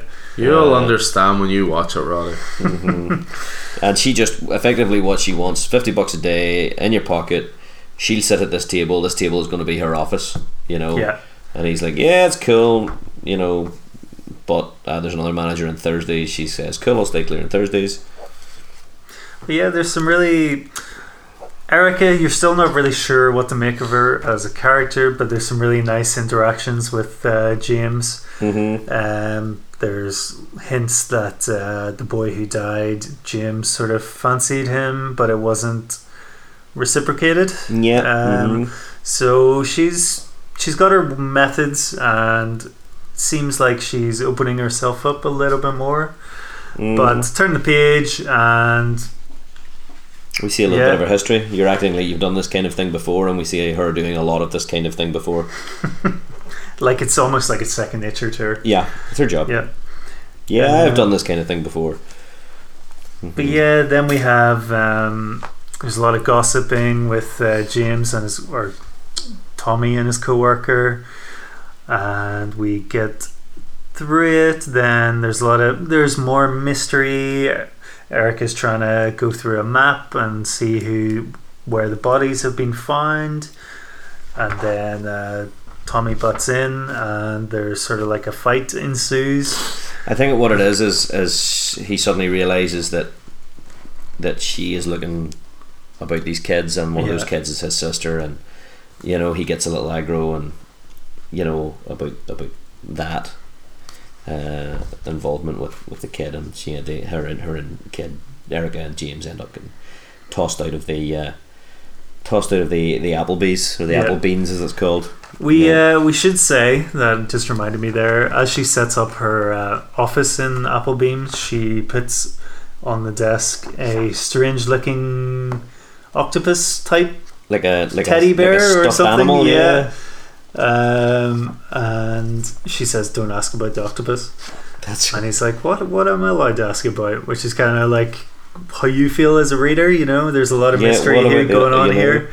Um, and then towards the end of the book, it takes an even more bizarre turn. Um, must say the art is gorgeous here. Um, really, really gorgeous looking book. Um, yeah, so Erica's obviously staying in a motel. Uh, she missed a call, and then Yeah, she takes the octopus out, puts it in her bed, and uh, and whenever she's all alone, and then she starts talking to it, uh, and and then it answers. Stuffed octopus which is with, very with creepy. the button eye, you yeah. know. Uh, yeah, it's it's kind of cool. Um, great, great book. Great, great second, uh, great second issue. Yeah, it's just part of the great stuff Boom is putting out at the moment. Yeah, boom. Boom, you wouldn't really have looked at sideways for a while there. Yeah. Uh, But now we're looking at something that's killing the children. We're looking Strange at Skies over East Strange Berlin. Skies, Once in Future. We're looking at um, One Folklord's coming out soon, looks very good. yeah. There's one that hit this week, The Magicians. I'm looking forward to tucking Folklore, that's into. Right, yeah. Uh-huh. Um, so they're Um, Boom are doing the, uh, the no, it's ID. No, it's Boom, isn't it? Yeah, the Boom Buffy are and Angel Buffy. they have yeah. all their and the Firefly stuff. Yeah. So Power Rangers. They've got all their licenses, but they also have the and they're attracting great, yeah. great people. You know, I mean, I, Jesus, Tynion, actually, when Kieron if, Gillen. if you look at that, I'm actually getting quite a few Boom books. yeah, That crept up on me. yeah, yeah. Yeah, well, one thing I'm definitely getting a lot of are DC books, and no. Surprising. I know, Who? it's shocking. Nobody. It's shocking, I know, but this was uh, my pick for the week of the 16th. Um, is sort of a new imprint almost for DC. They are one shot, um, one shot issues that are tales from the Dark Multiverse. This obviously comes off the back of Dark Knight's Metal and everything that Scott Snyder set up with the Dark Multiverse. What these essentially seem to be, to me, in all but name, are Elseworlds. Yes, they're just they are, they're yeah. alternate takes on classic stories. Though, though they're not just alternate texts. They, because we know that the the dark multiverse is that is the the dark reflection of our own universe. It These are exists in yeah, some form yeah, fashion. and that's where the, the Batman who laughs comes from. You know, Yeah. and all that sort of stuff. And Well, that's what, it. What these are therefore are dark reflections of the stories that we we know or you know. Yeah. Um, you know, Oh, that's it. I mean, this um, this one was uh, the first one to launch it is Batman Nightfall, uh, which is written by the rather great team of Scott Snyder and Kyle Higgins. Uh, Kyle Higgins is someone who's writing. I think you would enjoy Keith here a lot of the Nightwing in New Fifty Two. something I, I intend to get into at a time. The Grayson stuff that uh, Yeah. that Tom King wrote and the But uh, this kicks off with just a quick uh, explanation, a quick sort of recap of how the Batman Who Laughs came about. You know, in the Dark Multiverse, Batman kills the Joker, but the Joker had this plan that when, as soon as he died, it would really it would release Joker toxin, which would then corrupt Batman because he knew Batman would be the person that would ultimately kill him. Um, therefore, getting his final joke on him. Um, you get a quick recap of the story as we know it when it comes to Nightfall. and there's uh, that character Tempus Fuginaut again. Yep. who appeared in Flash Forward, didn't he? And yeah, and he seems to also introduce all of these titles. He introduces the second one as well, which is the death of Superman. He's he reminds me a little bit of the Watcher. Yeah, Uh, yeah, a little bit, a little bit. Um, but yeah, again, we're giving a brief recap of the classic um, Nightfall story, which was, of course, the story where Bane essentially broke out every supervillain from Arkham, uh, with the intention being that if he broke them all out, he knew Batman would basically tire himself out, tracking them all down, getting them all back to Arkham, and then when he was at his lowest point, he would break the bat and therefore take over Gotham. Uh, in the story as we know it, that happens, and then Jean Paul Valley uh, becomes Batman's successor.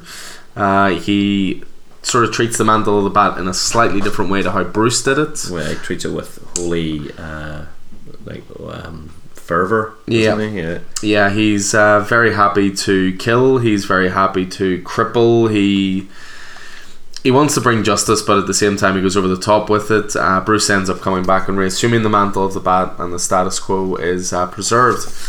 But you turn the page in this, and you go from that classic story to the Azrael of this world, putting a giant gauntlet spike through Batman, and uh, essentially saying to him that I'm what Gotham needs, and I'll show you. And then it just takes this massive time jump 30 years. I, I love that little nod there of Azrael standing on the building. That's a nod to a very classic Jim Lee cover um, with Batman just looking out over the city. And he, he appears to like burn Gotham down and spend thirty years essentially rebuilding, it, yeah. I mean he's even taken over you know Bruce Wayne's house you know it's now called the Dumas home formerly Wayne Manor. Um, but yeah he's absolutely no problem uh, killing people going over the top and if anyone steps out of line um, you know going to any means necessary he's even using what looks like some of Bane's venom there to um, Wasn't keep himself whole- going as he's thing? older Yeah, this is thirty years later, and he's still he seems to be, as But- you say, Venom seems to be very much But this is where it got really dark. You haven't read this yet, Roddy, have you? Nope.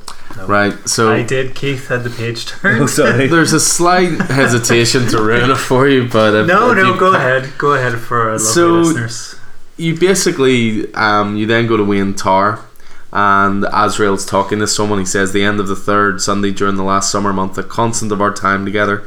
And yet today, I wonder, will this be the day that everything changes? Will this be the fa- the day you finally admit the truth, Bruce?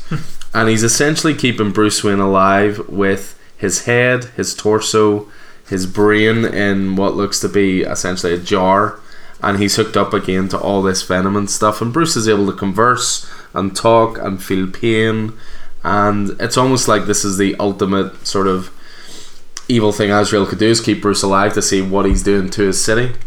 Um, it's so dark. Yeah, it like, dark, yeah. I was reading this going like Snyder is clearly having fun with this. Um, but what actually then happens is that a new threat arrives to Azrael's um, rule, and that is Bane's daughter, and she um, she teams up with Bruce and basically forges this suit for him so that he can actually fight. Um, you know, you know, she escapes with him first of all by basically carrying him on her back, you know, torso on his back and all this kind of stuff. Bane's son. Uh, no, it's uh, Bane's daughter, is it not? I thought it was Bane's daughter. Um, but uh, oh, it is the son of Bane. I Son, thought it yeah, was. yeah, it's a son. I thought it was the. hmm, Anyway. Anyway, yes. Uh-huh. Uh. I, I, I don't like to assume genders in my comic books. Um, so yeah, just uh, it, it just got a really, really, really dark, really, really fun. It, it's something that you get to um, just have complete freedom in these sorts of stories, but you still get to hit a lot of those familiar beats. I mean, essentially at the end of this, even though Azrael has cut off Bane's son's uh, arm, he's still able to do that classic breaking of the back um, and sort of take back the city and all this kind of stuff. But it's just, it's just dark stuff, fun stuff. I'm, I'm a big lover of one shot stories. Um, and again, this is the proper size, so even Keith picked it up. Yep. Uh, so Uh, it's not Black Label, is it? it's not no, man. and they're they're chunkier. They're chunker, fifty six pages, Square um, bound. Square bound, prestige, Cool. essentially. And it ends, it ends on a dark note as well. I Everything must, about must this is dark. that one yeah. up. Actually, I didn't know very that was Scott Snyder. So. Um, yeah, just really good fun. There are gonna be five of these at least. So you've got Nightfall, you've got Death of Superman, which I just read, which again is suitably dark. Um, Good. Darkest Night. It was it was good. I mean, it, to me, I preferred Nightfall, but I think it's a case of if you're a Batman fan, you'll get more from this because there's so many nods. If you're a Superman fan, you'll get more from Death of Yeah, Superman yeah. because there's so many nods. As you say, Blackest Night is one of them. Blackest Night, Infinite uh, Infinite Crisis. Crisis, and the Judas Contract is going to be the other one. Cool. But what's cool as well, DC in a rare spate of actual good releasing, what they're doing is they're releasing these uh, Dark Multiverse tales at the same time as a dollar comic reprint of the story they're based upon. So you can sort of have the two side by side. Um, but yeah, highly recommend this stuff. Just really, really, Yeah, I um, really enjoyed it. really good storytelling. Uh, and I should have thrown out a bit of love there as well for Javier Fernandez, the artist, uh, because the book is pretty gorgeous as well. And it, it is that trick of whenever you're doing stuff like this, it's that trick of of telling the story with a theme that you want while still hitting hitting the the story beats that people are familiar with from the original Yeah. story. So it's it's really well done. Nicely nicely twisted. Yeah. Um, but yes, the, uh, the the Death of Superman one is very good as well. Uh, so yeah, so that was uh, the week of the sixteenth. Couple of honourable mentions. Uh, the one that was so close for Roddy, other than something that's killing the children, was that other excellent boom title. Once & Future number three from Kieron Gillen, Dan Mora, and Tamara Bonvillain. Name. Just say Bond villain, it's fine. Um, We're yeah, all thinking it. that was uh, Once & Future Three has just been has been fantastic. Um, It's just like blissfully entertaining, isn't it? Like with the characters just continue to excite yeah, they've now pulled. Uh, the girl. The They've now girlfriend pulled. Duncan's Yeah. Duncan's Or his uh, date even, his not date even a from girlfriend, the yeah. from the field uh, Yeah, from the field because date at the start. Doesn't his grandmother say something like, "Oh, they're they're telling their story already, as if it was inevitable she would be involved," and Um, I mean, yeah, we're to give you some sort of context. This number one's off the seventh print, which I got in this week. It's already sold out of seventh print in, in our store anyway. so people are obviously hearing about this title and talking about it and getting involved in it. Um, And it's great to see, like not not they're not just ending it after one print. They want this Yeah. comic Yeah, in people's yeah. Hands, people like you know. absolutely. Um, couple of great, uh, couple of great lines here. Uh, yeah, right, you know, again, I think someone said that the the Gran is one of the best characters in, in comics at the minute. She's absolutely fantastic. So I could agree with that. she can't she can't run. You know, she was like, I used to be so much better at this. Duncan Duncan picks her up. You know, he's in a heroic moment. You know, picks her up and grabs her over the shoulder, and she's already planted explosives. She hits the button, bang. Uh, they they bolt out of the fire, and uh, he's why am I tasting seasoning? What the hell was in that thing? she's a bit of this, a bit of that. Meteoric iron, sea salt, garlic, silver filings, wolfsbane, and so on. Oh, and high explosive. Um, and he's like, What? He goes, Can never be sure what you're going to be facing up against in this line of work, so you spread your bet. It's like, How do you kill a vampire deer? Uh, a stake through the heart, yes. And a stake through the heart kills lots of things. but uh, I guess the. Uh, um, our. Uh, what do you call her? Mother of. The, the lady behind the. Um, Claire is her name? Lady behind the raising of, of King Arthur. Mhm. Uh, things went badly wrong. The Anglo Saxons were the ones that uh, Arthur wanted rid of from Celtic Britain, you know, so he off more or less everybody, and uh, now they're now Arthur's off, sort of gaining his knights and uh, and finding his his Galahad uh, presented to presented to him by a mother. But yeah, great book, absolutely brilliant. Uh, they find themselves in Bath Abbey, and uh, yeah, things are things are just going from bad to worse as um, as as Arthur, King Arthur, uh, gains power. Uh, the undead King Arthur gains power and is presented with his Galahad. So, uh, and there's there, there's a, a forthcoming finding of the Grail to be happening and all sorts of stuff. So, yeah, very very good. I think if you liked Indiana Jones, but maybe something with a wee bit more of a supernatural bent to it, you would probably really enjoy this. Yeah. Yeah. Even it's a bit of a weird thing to say, but even the back of the boom titles are quality. Yeah, they are. Yeah. They sort of having little taglines or um, little symbols. The title, it, I don't know. It's just something about them. Yeah, they've just they've it's up, they've upped their game in terms the of quality. yeah. Uh, Big I would step. say. Yeah, I think you're. I think you're right. They definitely have up their their game. Um, Spider-Man Two by Uh. the by J.J. Abrams and uh, Henry Abrams, Sara Pichelli and art uh, has been going really well. Alan was was Yeah, I a- thought was a- issue two was very good. It, I thought it was interesting how they've brought the villain back out of hiding, so to speak, because they saw pursuing Spider-Man or Yeah. Peter Parker's son, the, Yeah. who who is sort of slowly but surely stepping into his father's his shoes. father's shoes in a very different way. Uh, in a very uh, yeah, very very good. Uh, there's real threat here as well. Yeah, Um, uh, and it's interesting to see what, what Peter Parker has become in this alternate history and who his son's becoming. Uh, very, very good indeed. Yeah, that was that was that was a sort of a touch and go one. Is this going to be any any good? Is, is this just you know? Yeah, But yeah, it's, it's the first two issues have been great. Yeah, I mean it's it's kind of a case of with uh, Marvel, there's always one more Spider-Man title. With DC, there's always one more Batman Yeah, title, yeah, yeah, and you always are questioning, do we really need another one? yeah, yeah. But these characters endure and are so malleable that you do end up reading nearly all of them. You know, um, um, I quite enjoyed actually Spider-Man Full Circle.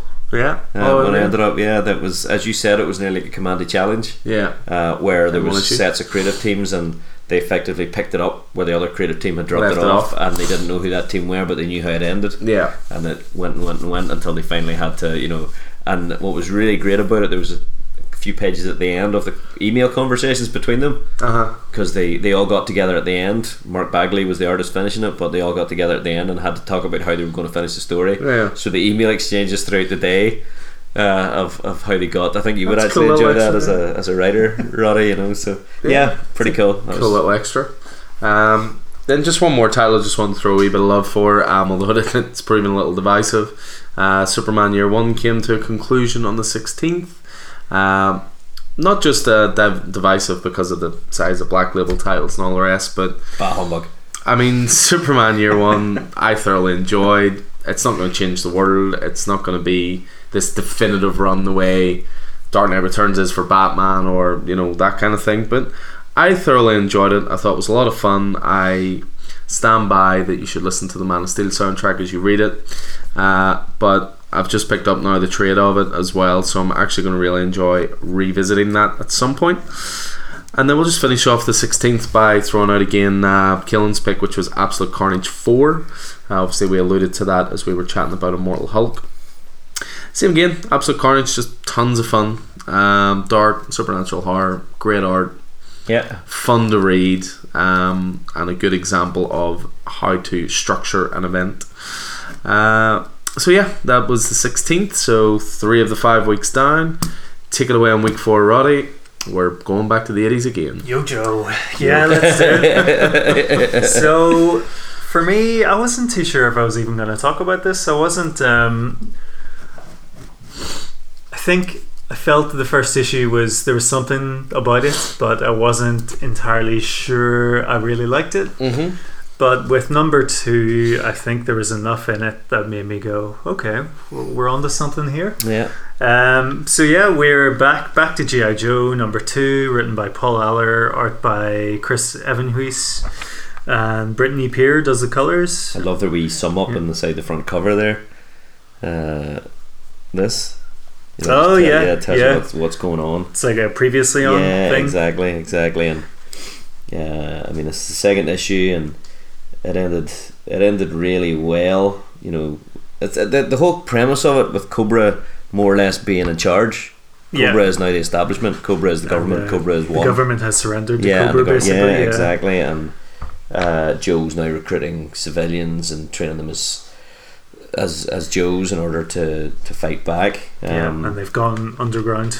yeah, and one of our one of our beloved characters was shot dead in the first issue, Yeah, which was was kind of harsh. And it's interesting because we're seeing, you know, some of these characters. So Roadblock, you would all have assumed was a seasoned Joe member, but he Yeah. he killed a guy in the last issue, and it was his first kill. hmm So he's he's like a like a field member. and there's I thought it was quite nice because they have obviously we're not in the 80s cartoon area of like lasers and no, lasers firing off screen, not hitting anybody, that sort Yeah, of thing. yeah. There's a they make a I can't remember what page it's on, but they make a nice distinction about like Joe's talking about killing and the uh, the weight of it all. I thought I yeah. thought that was a really interesting Mhm. topic and um, our our POV character is Tiger, who uh, in the last issue was just a kid. yeah, there's a Uh, little bit of a yeah. whine, you know. He is a bit of a whine, but then he But- probably doesn't want to be here either. But yeah, I thought um, this is this is, issue sees uh, Scarlett, so obviously she is dealing with that major death. Yeah, mourning. and uh, it's about Tiger sort of trying to prove himself. They're all going through basic training. yeah, yeah, yeah. Some have been through this before. Obviously, some haven't. Tiger's up first, and he uh, basically he uh, gets on the wrong side of Scarlett um, and tries to punch her, but he can't land the punch, and she ends up decking him. like knock, beating the crap out Yeah. of him, beating the living crap out of him. And so almost he almost has to like prove himself to the Joes already, you know, and it's I got more of a sense of his character in this one Yeah, uh huh. rather than the first one was like it sort of was like oh my such and such died in the war or whatever. This time I got to see him like yes, really feel yeah. what and he was going yeah, through. Yeah, absolutely. And I mean, the thing is, the other the other uh, trainee Joes, the other civilians, uh, you can see them going through various basic training. Uh, you know, uh, weapons training and, and concealment training and all sorts of stuff.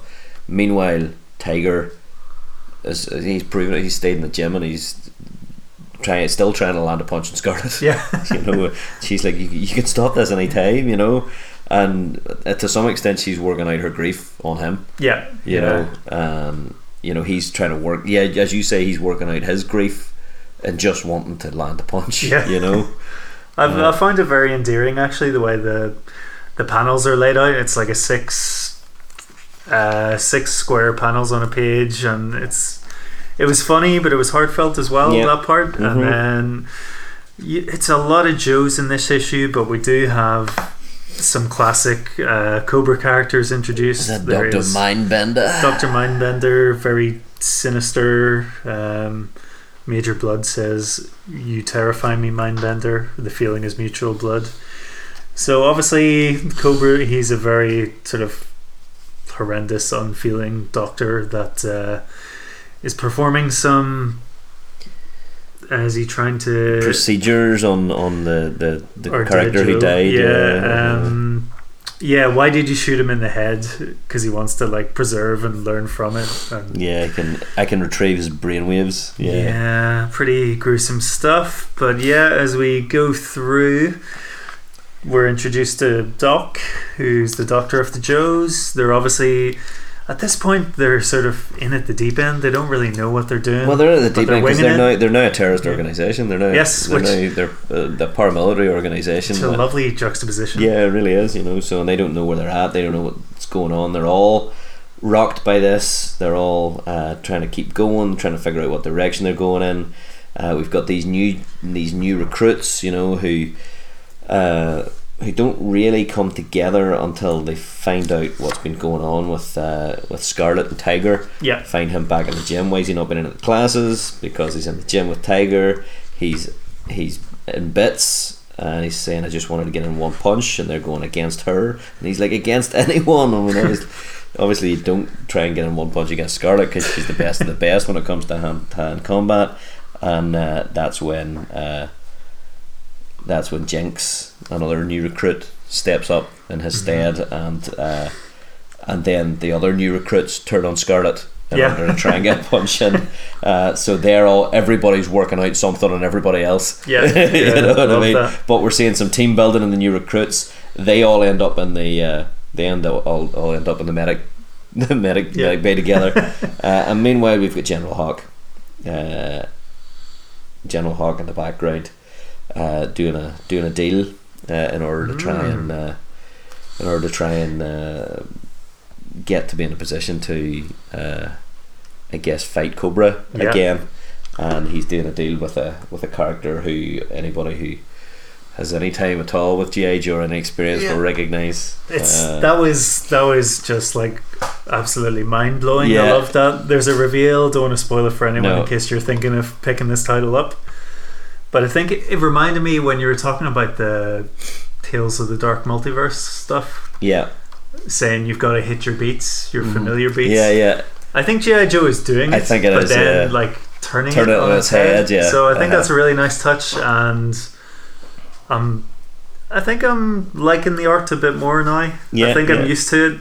Used to the we're living in a cartoon, but the world is very serious. I think Yeah, I think yeah. I'm ready to just embrace it. Yeah, I think you're right. The storytelling's good enough. Yeah. I love the data files at the end. Oh yeah. The data Like files we were like file they used to cards, be on the back of the, the toys. Yeah, uh, so very very cool. Yeah, GI Joe two was great, and this And they've got stuff in the I back did too. tell you, obey Cobra. Yeah. This is clearly the new thing. It would appear. yeah, I really enjoyed it. So looking forward to the next one. There you go.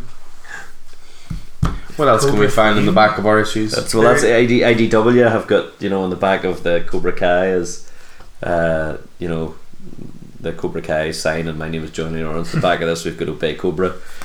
Yeah. Also IDW. Oh yeah, huh, yeah. On the back Usually of Dark Multiverse, you got a picture as well and a quote. And then Usually apart it's from that, just it's usually like, just an uh, advert of some kind. Or Netflix if it's Mark Millar. Mark Millar. Yeah. this is true. This All right. is true. Get in there for week four, Alan. Yeah, week four, shock horror to absolutely no one. It's another Batman title. I feel like I'm stepping over myself quite a bit here, but um, again, this is another example of uh, another great example. Sorry, Roddy's just wiggling his fingers, showing us the bruising. His bruised, Um, bruised fingers.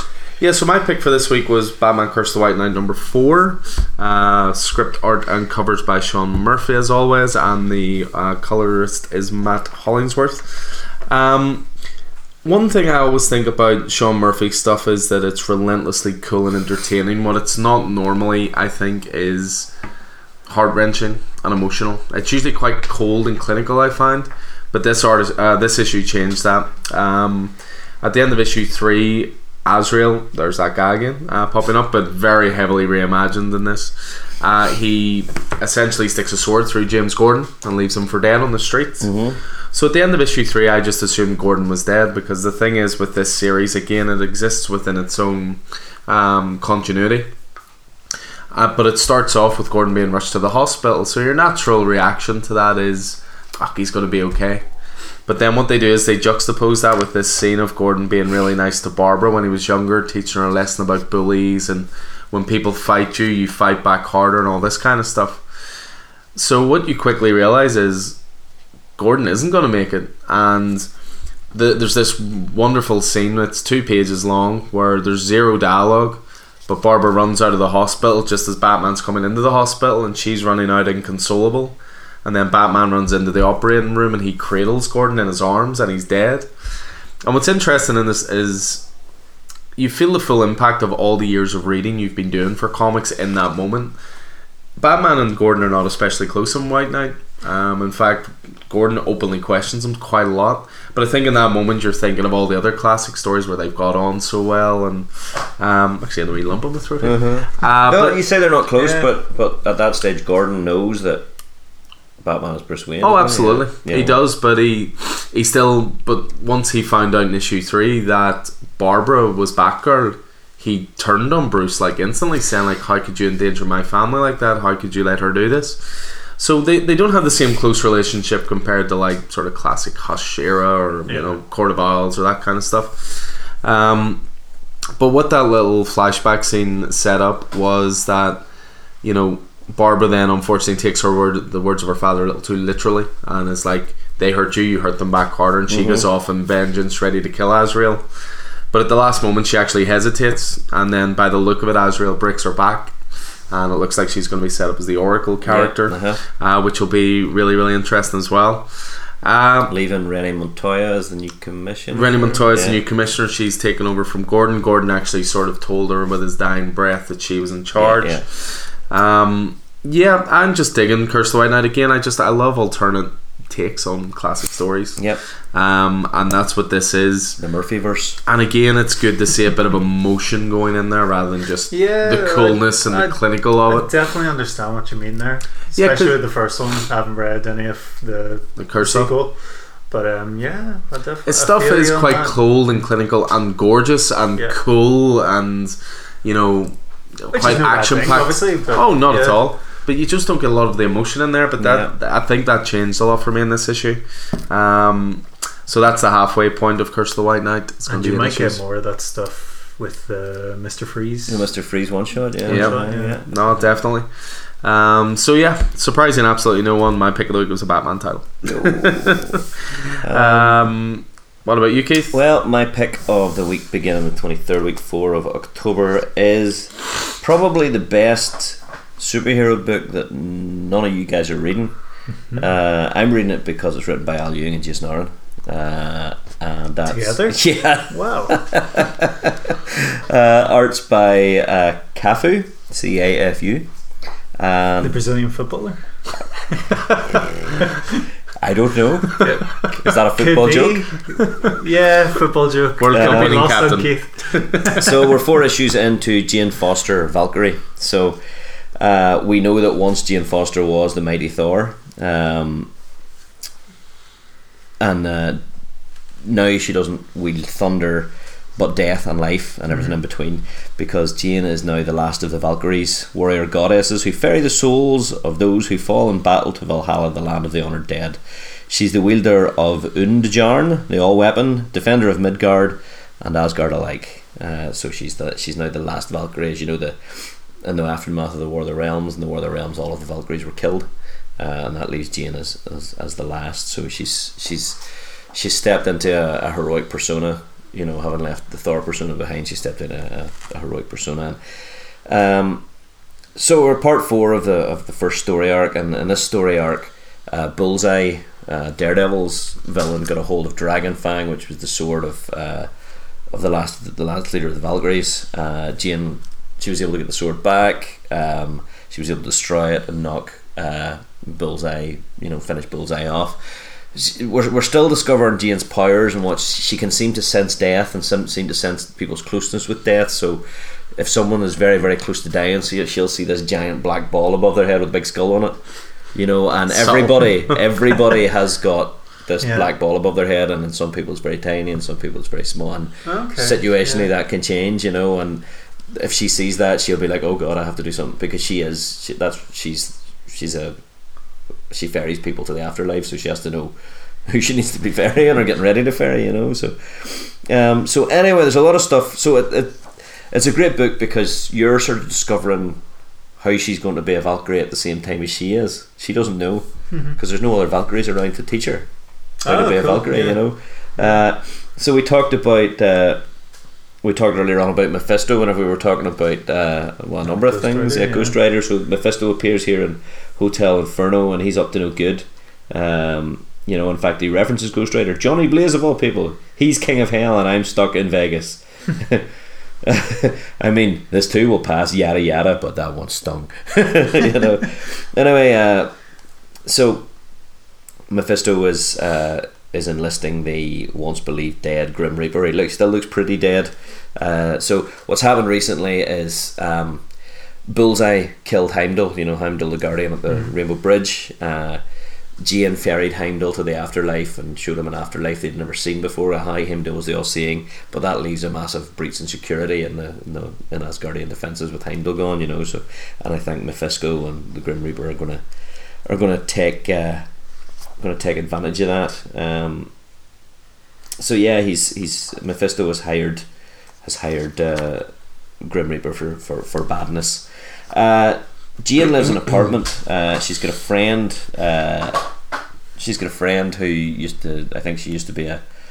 Uh, used to date superheroes, and uh, she's the only person. Her name Lisa Halloran uh, is the only person that knows that Jane is is the Valkyrie. But uh, Jane recent so Valkyries ride flying horses. Yeah, but Jane's only recently realised that this horse can talk. the, the horse talks with a northern English accent. Hey. He's from, from Yorkshire. and the, she lives in an apartment with a no pets clause, but she's, she's living with a horse. You know, so the horse is the horse is uh, hilarious. You know, I'm a working horse. I'm a day, I'm a day's work for a day's pay horse or a day's a. so the horses, the horse only came in last issue. The last panel, you realised he could talk, so it was hilarious. Jane is she just doesn't know what's going on at all. just champion. It's def- definitely Jason Aaron's doing that. Uh, I would say, isn't well, I'd say it's Al Ewing's Yeah, actually. yeah. You know, Al Ewing's the Englishman. Yeah, it was Um, a joke. Yeah. Yeah, yeah. Well, you're Yeah, sorry, yeah. I, I missed that. I'm getting too excited about the book. Uh, It's a talking But- horse. Come Yeah. on, Roddy. A talking Yeah. horse. So, uh, so yeah, there's there's a lot going on. I'll say that, that, that it's really cool that we're learning how to how to be a Valkyrie as Jane is, and she she goes to visit. Uh, there's a a talk in ancient history going on with um with a with a doctor, Doctor Riggs, who once shared a body with Brunhilde, who was a previous Valkyrie. So Jane goes, all right, well, I need to go and see this girl because she knows how to be a Valkyrie. Uh, but Jane sort of screws it up fairly, fairly quickly with you know she's she's the way she acts and so forth and so on. But anyway, in the front row, um, a man in a gorgeous coat and a hat is uh, everybody's best friend, uh, the Sorcerer Supreme, Doctor Strange. Uh, so the this this talk is about this this mirror that this Doctor Riggs has found. Doctor Strange is here. He's going, listen, that's no ordinary mirror. Da da da da. da. Ends up in a battle uh, as uh, some old villains of Doctor Strange's appear from the mirror. Um, and of course, the Valkyrie has to appear to fight side by side with Doctor Strange. Um, but yeah, it's it's just a it's been a lovely lovely book so far. Great, really great superhero book. Sort of reminiscent of Invincible, um, which is now finished after you know a, long, long run under Robert Kirkman. But when I say it's reminiscent of Invincible, it's obviously set in the Marvel universe, not in its own universe. Uh, the art is beautiful. Cafu, there's something Alex Ross esque yeah, about there, old there, Cafu's art there. there is something uh, a little bit Gorgeous. painted about. Yeah. I meant to say that earlier on. Actually, there's some even the stuff of Mephisto uh, and uh, Doctor Strange in his astral form. There's some really lovely stuff uh, going on here, but um, it's it's that sort of learning to be a superhero thing in Mm-hmm. the same way as Invincible was trying to figure out how to be a superhero and what it meant to be superpowered. Jane's doing the same thing, but against the drop backdrop of having been Thor and understanding Asgard and and now being the you know the a Valkyrie, you know. So yeah, great stuff. Really, really enjoyable stuff. And I say, Al Ewing, Jason Aaron, and that fantastic art. I'd highly recommend it. I'm sure Awesome. it'll be trading after the first six issues. So, or you know yourself. Yeah, I think is it just a mini series or just No, I think this is an ongoing. I don't know how long the two of them will stay on it. Probably not for long, I would imagine, given who they are. Yeah, you say that, but obviously with Aaron stepping away from Thor, maybe he just can't fully let go of uh, Asgard. maybe. So he maybe just, he just needed a little uh, a little title to hold on to. Um, yeah, absolutely. So, so there you are. Yeah, cool. Um, yeah, so 23rd of October. A few other notable ones. Thought Middle West 12 was great. We're starting to get into the bones of how this world works. We really are, aren't we? We've discovered a little bit about the uh, what's the name of the the liquid ethyl. Yeah, the Uh, so- mysterious pink substance that just seemed to be in the background of issues, seemed to be powering things. Maybe don't go into too much detail, and that's another trade one for Roddy. Yeah. Um, That's cool.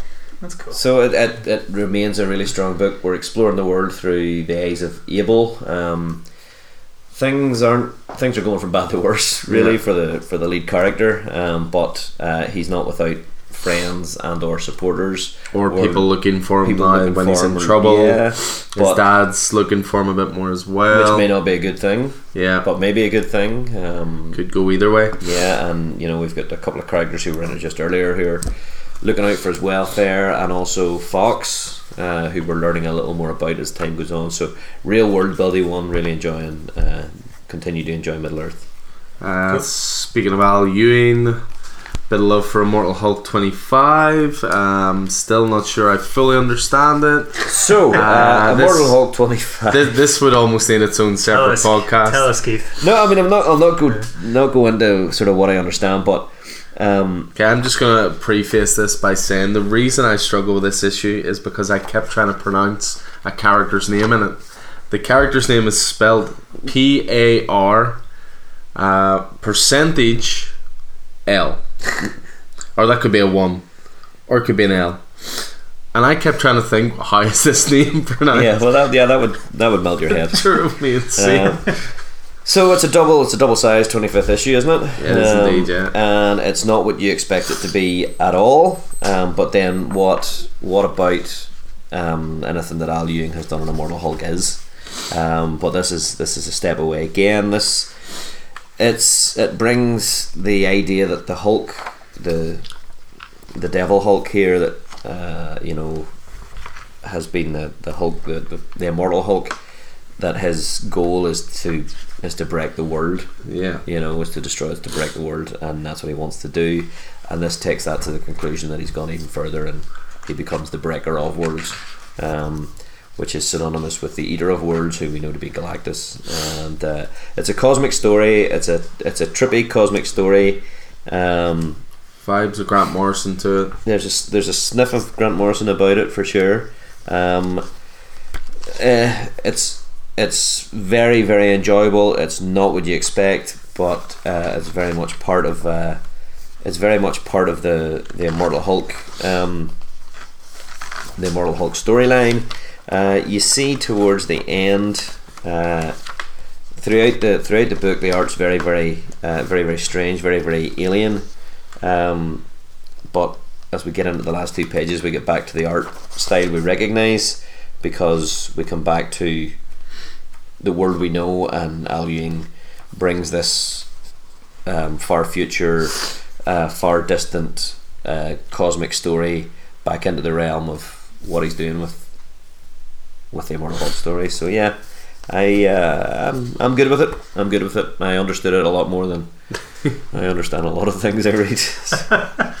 And it does have an absolutely gorgeous splash middle page of the Hulk clotheslining a planet just to destroy it. Yeah, You know, with the little subtitle of 9 billion living souls are extinguished. Membranes rupture, nuclei shatter like spun glass, biology becomes physics. biology becomes physics. That's interesting. Yeah. Uh, heavy A stuff world's colour there. burns out and fades, consumed, gone. There is no sound. Um, Yeah, um, and you know, a special word for that cover. Uh, Alex Ross, as ever, doing his amazing Alex Ross thing. Um, I'm just going to tip uh, Marauders number one by Gerry Duggan and uh, Matteo Lolli. Uh, so again, it's the second of the Dawn of X books, Roddy. Okay. Um, it starts in uh, starts in Central Park, and the central conceit of the story is that Kitty Pryde cannot use the portals, the Krakoan portals that uh, go to and to and from Kate Pratt Kate Pryde. Sorry, uh, you're right. I doesn't Uh, want to go by Kitty anymore. you know, and uh, so uh, but that that that's the central conceit of the story. That well, that's sorry, that, that's the doodad that powers the story. But the central conceit is that mutants around the world are flocking to the island nation of Krakoa for safety, security, and to be part of the first mutant society. As I said in the X Men, many nations have recognised Krakoa's statehood in exchange for life changing pharmaceuticals, allowing Krakoan gateways to be placed in key locations for mutants to travel through. Some nations, however, have declined uh, to recognise mutant sover- sovereignty and they can't be ac- accessed by portals, so they're going to have to be accessed another way. You missed the best line there. Ahoy, muties! Ahoy, muties! yeah, exactly. So uh, the cast for this: Kitty Pryde, Lockheed, her dragon, Storm, Nightcrawler, Iceman, Wolverine, Emma Frost, Bishop, and Pyro. Um, so what we've got here is uh, is Kate cannot uh, use the portal, so she ends up stealing the boat to travel back to Krakoa. Um, um, you know, whenever she gets there, you know, she's brought some stuff with her. She's got Logan's shopping list: ribs, Canadian Club whiskey, suds, Cubano sandwiches, hair pomade, the Dapper Dude one, and keep that under your hat, and coffee. So, so yeah, but. Uh, She's contacted by her arch nemesis, uh, the White Queen, who, as you know, is a member of the council. Mm. And the White White Queen offers her an opportunity. She sees the fact that Krakoan gates Krakoan gates don't work for her as an opportunity. Uh, she's just completed a successful voyage to the New Mutant homeland, and uh, she hopes it will be uh, many, the first of many, on behalf of the the new Hellfire Corporation, which, as you know, was constituted in order to, in Powers of X and House of X, in order to deliver to, to, to find mutants in places that can't be accessed by the gates and to deliver um, the mutant drugs to places that can't be accessed. So uh, the Hellfire Trading Company offers her a great boat. Um, uh, she puts together a team, and um, that's that's the, the, the crux of the story. Bishop's involved in here somewhere, which is always nice. Always good to see Bishop. Um, but yeah, that's the that's, that's the crux of the story. We have effectively uh, mutant privateers. Uh, they are uh, an away mission from Krakoa, Uh-huh. and uh, they can't use the they can't use the portals. And uh, Kitty, uh, sorry, Kate, uh, she's now been known, and that's a that's that's a, a big part of, of what's going on here. You know, so uh, she's going full pirate. so and that's hence the Marauders. If you're a mutant and can't get to Krakoa, then the Marauders will bring you home. Cool. So yeah, so that's uh, so that's us. Yep. Yeah, Marauders number one there. Yep. And then we'll just finish off that week with what would have been Keelan's pick, and it was one that I think we we're going to throw an honourable mention for anyway, which is uh, Batman Superman number three, Joshua Williamson, David Marquez. Uh, this is just really good old fashioned storytelling. Um, a lot of fun. Uh, something Keith always likes to say with good art is nice, clean lines the art in this is fantastic. Uh, the col- a big note out to the colorist as well, Alejandro Sanchez. Uh, really makes this work as well. This is the fallout from the issue where Batman and Superman came up with a plan to inject um, Superman with the Joker toxin so he can go undercover and try and find out the Batman Who Laughs plan. Superman who laughs. Ah, the Superman who laughs indeed. So, but what you can see the whole way through it is an inner monologue from Clark where he's basically saying like, "Must keep hee hee control." Like he is starting to submit to it a little bit. But there's just some really good um, storytelling here through the art. I mean, you've got a great panel where Batman is keeping an eye on everything, has an antidote ready, and then you see the Batman who laughs in the next page just sort of winding Superman up, and you just see an empty chair. Like Batman knows shit is going down, so he jumps into it. Um, actually realizing that the Batman who laughs has figured out their plan, so he has to give Clark the antidote, and then he locks him in a uh, Bucks Solar Cell, yeah. Solar Cell, which was great. But the next part of it was one of the reasons I enjoyed the issue so much was where Batman was chasing after Gordon.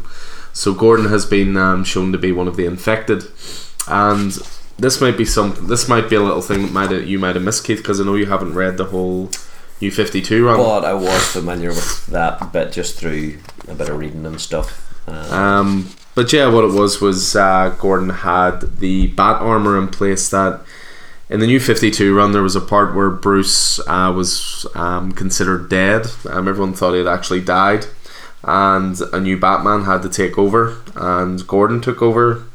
Uh, he shaved his mustache and everything. oh yeah, Yeah, shaved his mustache, uh, but he took over in a way where he obviously didn't have the years of training of Batman. He was older, Yeah. so they used sort of cutting edge tech. Um, the only thing is the design of it's pretty cool, but the internet labeled it Bat Bunny, and it kind of stuck. yeah. Uh, which was the only thing. Yeah. But there's some really creepy stuff in this. Like Gordon pulls out this sort of blank mask, has a little tinge of Court of the Owls to it Yeah, it does. Yeah. actually. Um, but yeah, just really, really good stuff in this all round. And then it ends with another one of the infected turning up, which is Blue Beetle. Um, I believe that's going to be uh, brought to attention in the issue. Was it Infected Keen Scarab? I think it is. Yeah. Uh-huh. So yeah, just great stuff, and it also sets up this great uh, rivalry at the end between the Batman who laughs and Lex Luthor, and all of the stuff happening. Well, what it does the is, Villain. is the year the villain impinges on the end of Batman, yeah, Superman number three. Yeah. but I do like that the Batman who laughs has that monologue of "This puts you and me on a collision course, Lex," Mm-hmm. which gets me quite excited for where this goes because he also ends with, "But you know, Batman always wins." uh, so yeah, Batman Superman, great stuff. As I say, that was Keelan's pick, um, but also one that we were more than happy to throw a little uh, love at. mm-hmm. Um, yep. So on to the last week of the month. Now I have to say this was a tricky week, and I haven't even read everything from it at this point, and I'm You and I, and I still same struggle then, yeah, we're in the same boat. and I still Yeah, struggle to narrow it down. Um, but we're going to kick off with you, Roddy. One I'm happy to say I read about an hour before we started recording, Awesome. so it would not be Yeah. spoiled. You read this one, Keith? Which, which is the book, Roddy? The book is Basket Full of Heads. I haven't read any of the Hill House stuff yet. Um, I think this is the only one. This is the only one so, far. far. so you're Yeah. okay. Okay, you're uh, okay for now. I, I I stand by my statement. I think there's there might be one out in a week or two. I think it's Low Low Woods is out Yeah. year. Um, yeah, we'll go for this. So Joe Hill presents Hill House Comics, uh, a division, a subdivision of DC Black Label, a subdivision of DC Comics. Yes. Um, Normal so- size black label. Normal Normal size size, black label. I got me one of those. Um, so Joe Hill, Leomacs is the artist, um, who I haven't really heard much about, and coloured by Dave Stewart. Um, yeah, I think um, Joe Hill says in the back it's a sort of like a love letter. It's a love letter to a lot of things actually, but I think this is um, Did that say they're a- on Brody Island? yep. Is that What what is what is the Brody Island reference? Because we were trying to Jaws. figure. Is it Jaws, Jaws? yeah, no, well, we that- let Jaws up. I know it's it not. It's something Amity else. Island, but Yeah. but the characters, the, the surname of the Characters characters called is Brody. Yeah. Ah, Because right. I said that Right, straight away as well yeah. when I read it. But what's better Um, than Brody Island is slightly further in, which it's not to spoil anything that happens, but there's an incident happens. Yeah. Shawshank Prison. Shawshank Prison. Yeah, um, should say. Well, He's, uh, he's not. He's nodding towards his old dad. Absolutely. Yeah. what was I going to say? My sort of thinking was it's a love letter to EC Comics and all the Yeah. sort of um, horror stuff they did back long, long time ago. So what's the gist of this one? The gist is, um, so we're in Brody Island in Maine in the 1980s, where obviously a lot of Stephen King, other other films and pop culture stuff are set. Very, um, very nostalgia tinged. Um, so basically, there's a mini prologue, which is a person walking on a bridge. Um, Carrying a basket at night, yeah, in the pouring rain with a basket covered in the American flag, and there's this sort of bizarre talking to each other, like no biting. What did I tell you? I said if your Yeah. tongue was any anywhere near my ear. And um, so yeah, that's it. That's the prologue. That's your basket full of heads for the entire issue. Which um, Apart from that beautiful logo on the next page. yeah, um, which some people find a bit disconcerting, but I really enjoyed this issue. I thought it was a really nice. It was a number one, but I felt it was a prelude to all the sort of horror that was to come. It was the first ten minutes of a horror movie to me. Yeah, it's the end of the summer. It's bright sunshine. It's young love. It's Yeah, so um, our main two characters, um, I can't remember their names offhand, but the guy is uh, basically a seasonal police officer in Brody, Maine, and his girlfriend's come down to visit him on his last day. And he's clocking off, and there's some really nice dialogue touches between them. It's obviously their young love. They're thinking about what to do, what's what's their next step in life, that sort of thing. Uh, but then it's a great summer. It's the en- the end of the season, basically, for this It's small the town. end of Yeah. innocence. Yeah, yeah, you it Um, but then they get called back by the sheriff. There's sort of been a prison break, which is where you see the Shawshank prison uh, van from. Uh, so with uh, with their help, they gather up all the prisoners, apart from two who have escaped, and it rolls on without. It rolls and rolls. There's a lot of world building stuff to it, and a lot of just build up and a lot of dread going on. Mhm. Then you sort of see they visit the house of uh, is that the sheriff? I think. Yeah. Yeah.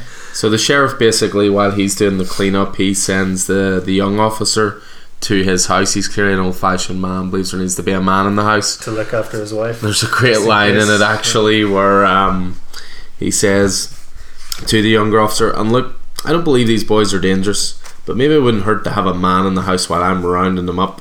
So I'm not worrying about the wife." And the young boy says, "Sir, your son is with her." And he goes, "Mm-hmm. Much point." Yeah. so he's clearly not Yeah. doesn't think too much of his son.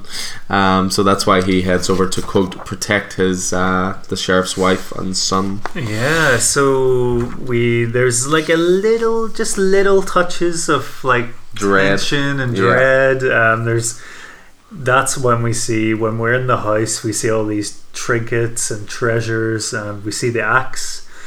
Is this stuff authentic? And then the axe, there's a there's sort of like a tree on it, and when they're talking about it, when they walk past it, the axe sort of activates, shall we say? The tree is black, the sort of symbol on it, and then it goes red. And yeah, that's sort of it. There's a lot of bit more build up, and then, excuse me, our couple go home, and there's a lot of conversations happening. There's a lot of talking heads in the book, Ah, I see what you did there. and then. And then towards the end, this is a definite EC Comics tribute. You'll see um, they find out the prisoners are in their house, and it's got the the girl beside the door, and she's sort of Hiding with her back it, with a panic look on her face, and then in its in Yeah, one month great, the axe uh, will fall. That's a great. Uh, it's a real, yeah. it's a slow burner, and I can see why people didn't really latch onto it. But for me, I really, really enjoyed it. I really liked the build up. I really liked the the characters in it too. They're Uh-huh. really, really engaging, and yeah, looking looking forward to see, seeing where it goes. Let's get full of heads.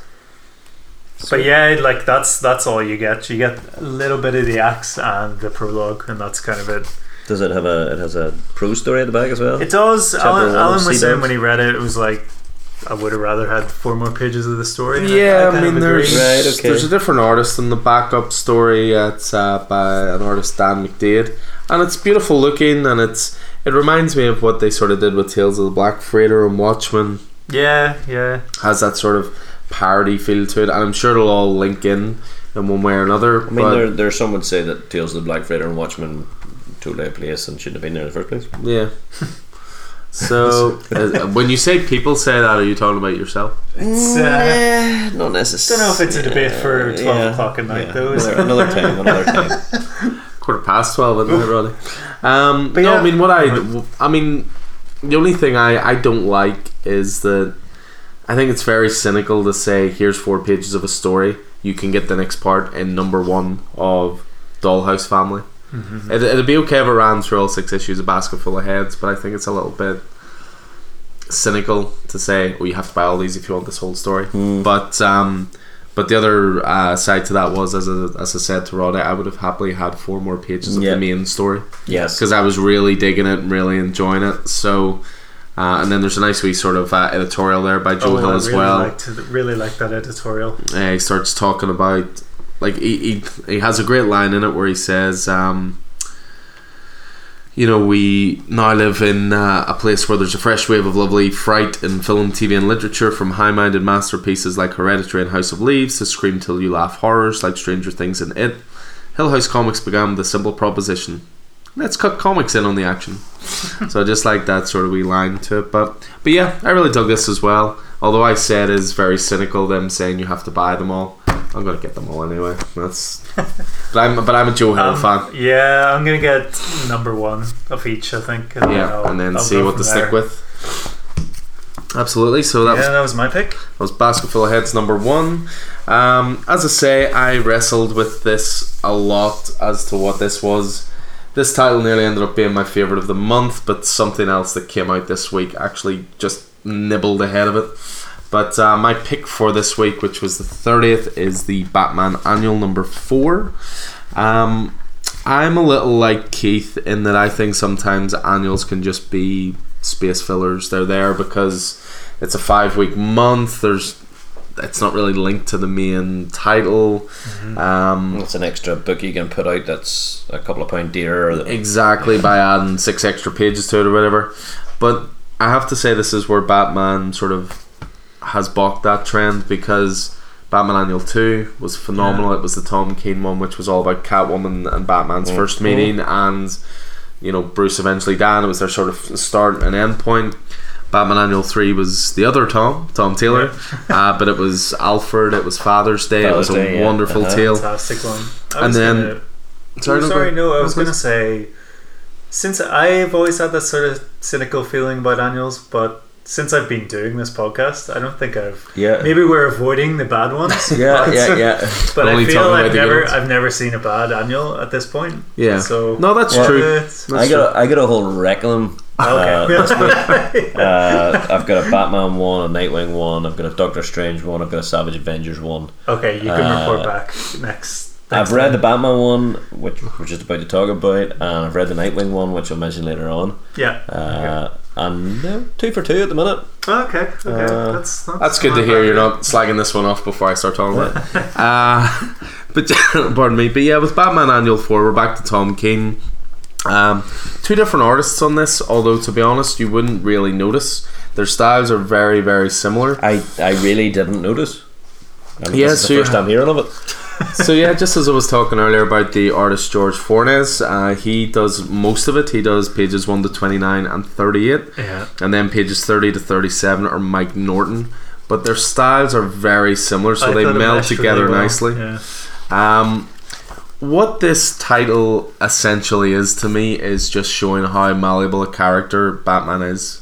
This is It- taken from the Diary of Alfred, isn't it? It's taken from the Diary of Alfred, and these are all just individual stories he's observed over his years of being Batman's, you know, uh, closest confidant. Is it over his years or is it over a period of? I uh, think it's over the years. There's no way this could happen over the days. Well- but I think that's kind of the point. Well, it does say you know in his diary it starts it starts Sunday March the yeah, seventh, March the seventh, and, and, then runs through Monday, March the eighth. It runs through to April. isn't it? Saturday, April twenty fourth. I know But- we, I know we like to joke that I'm Batman and all the rest and all that stuff, but no human is surviving this over the course of days.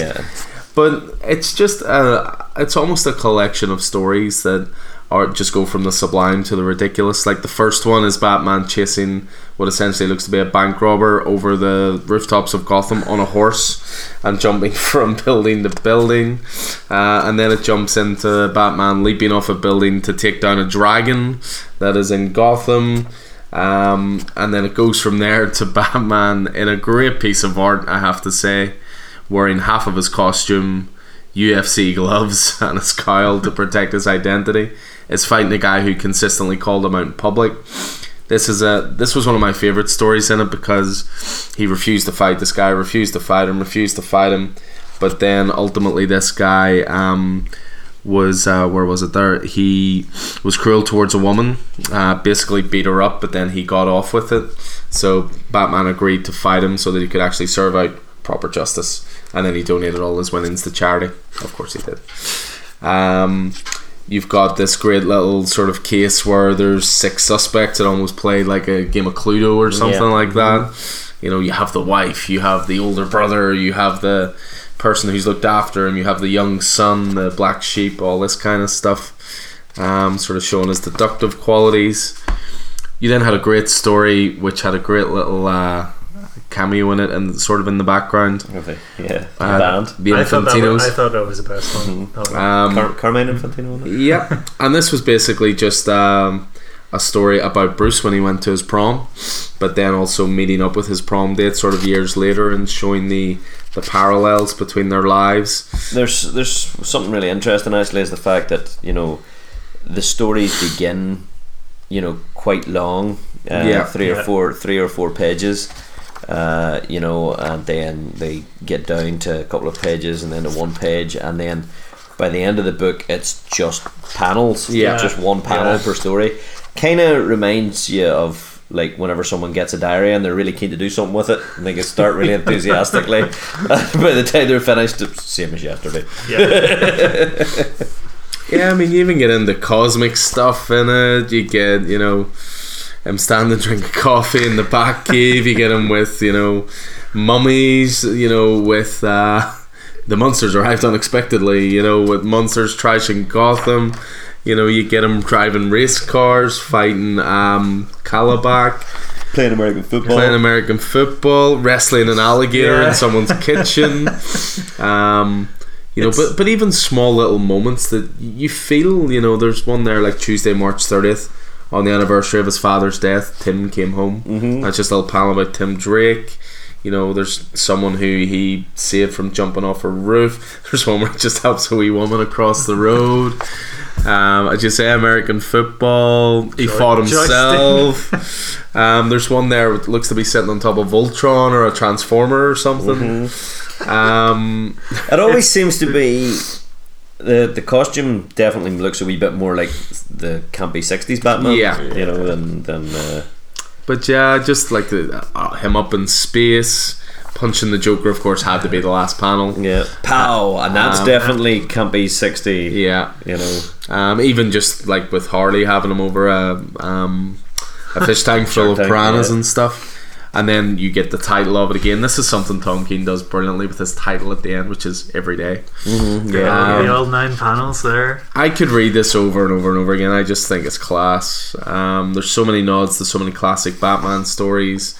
There's fun to it. There's heart to it. There's action to it. There's a bit of you know, a bit of horror to it as well.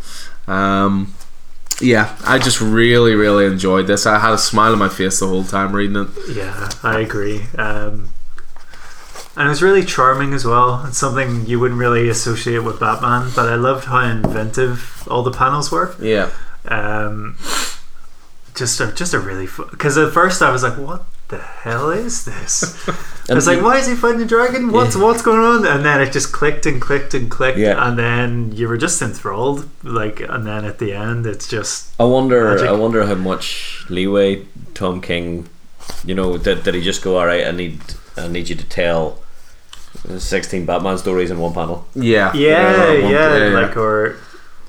You wonder what what the instructions were to the artist, yeah, or was, yeah. was there more artist input, or Just go for it. Yeah. yeah, I'd love to know that. I know he's been very, um, very complimentary towards the artists in this issue, and, and rightly so. Because again, I was saying this artist is someone I really admire. Um, so, yeah, that was my pick for the thirtieth. Um, after a lot of deliberation, uh, that was Batman Annual Number Four. Tom King, George Fornes. Uh, which brings us on to yourself, Keith. And oh my God, we're doing a second clean sweep at DC this month. Wow, and this Black one's, label this one's a black label, no less, but it's a regularly sized black label. It's not one of those silly, silly sized ones.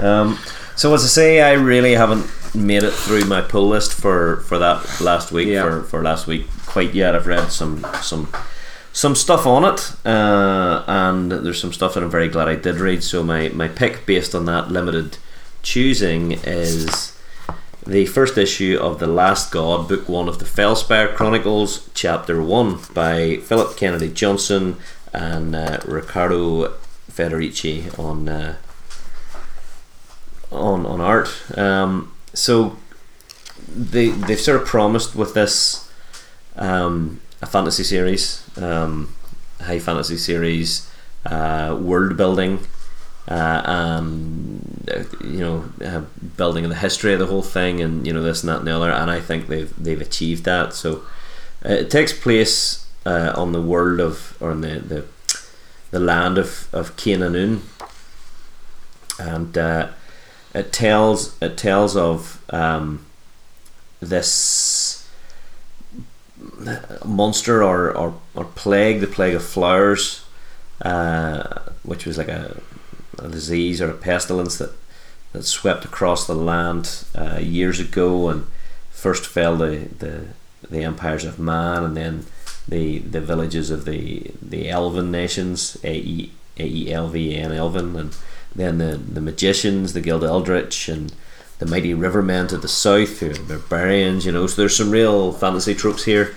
Um, and then there was a there was a the, the Godslayers who were a unification of uh, who an adventuring party effectively The D adventuring party came together and uh, you know they were they were betrayed by by one of their their their, their own but uh, but the truest of men the I guess the Aragorn of the peace um, Tyr uh, of mortal men he slew the the the the plague, the flowers, the creature that was at the center of the plague, and today is their king, the the, the king of uh, of Tirgalad, uh, the God Slayer. So, uh, yeah, I guess it's a special day. They're honoring the king, and we we see some uh, slaves fighting. The art is absolutely gorgeous. Um, the art and the, the colors, the uh, just just lovely Uh, Contrast between day and night is, yeah, is excellent. Um, Gorgeous. so uh, there is a, a bit of a European thing to this as well. I think, uh, as you say, it's Just just looking at it, I know because it's fantasy, but it reminds me of Conan, and you said yeah, the of it. yeah. You're you're not wrong. Actually, there's there's a bit of that, but uh, we're seeing a, a sort of the background of, of what's going on. Tyr, the King Tyr, is he has married uh, Queen Cyanthe, who is another member of the the god slaying party, Mhm. uh, the adventuring group that, that slayed the the, the, the god um, from beyond the thing, you know. um, so there's, there's a lot of tropes in here, but uh, the queen's been asked, "Was his grace as fearsome as the songs would tell my queen?" And she's listening. She seems to be remembering back to the king trying to kill her child and all of this sort of stuff. So, anyway, there's, there's a lot going on. Um, we're introduced to the gladiator Evinder, um, who may or may not be their child. I'm not sure. Uh, but anyway, the king seems to be suffering, and it quickly becomes clear that the king has long been infected by the uh, the pestilence of what do we call it? What do we call it? The flower of the plague of flowers, uh, and it's not dead. It's whatever it is, is has taken him over, and uh, it's just about to begin again. Uh, and, and I guess it, it does so. It's really fucking brutal to look at. Um, it's uh, yeah. So this this city is is ev- ev- eventually taken over. There's some real macabre stuff happening anyway, but uh, but the whole place is on fire. The the plague of flowers is reignited, and it seems to be not necessarily. There's members of the old Godslayers party. There's there's new members of the party and, and these slaves. You know this this this slave warrior and so forth and so on. And uh, this is this is the beginning of the tale. Um, you know they, they rescue the queen and uh, they have the, the the last call is they have to return to the Black Stair, which is I guess they're where this plague has come from, and it has to be defeated because it's not been defeated. So, uh, but was really really interesting. There's there's there's back matter at the back, uh, and as I say, they promised world building. So there's this the origin of this song that has been sung earlier in the earlier in the uh, in the story, And this song is, I guess, it's like uh, "Ring a Ring a Rosies," a pocket full of posies, a tissue, a tissue, we all fall down. Um, Yeah, which okay. was all about the Black Death Mhm. and how to protect yourself from the Black Death. Uh, so this is Petal Black, Petal Grey, which talks about the plague of flowers, uh, and you know it's it's kind of interesting, and they, they talk about the origins of it and uh, how in certain realms or certain settlements or certain dialects they end with a different stanza, stanza or different nonsense syllables, you know, and Okay. so uh, there's a a story, the part first part of a story about about this queen that I think is gonna it, it talks about it goes into the history of the city we're, we're in here, and uh, then there's a there's another story about a megalith that exists in the city of Tirgalad, which which we see very early on.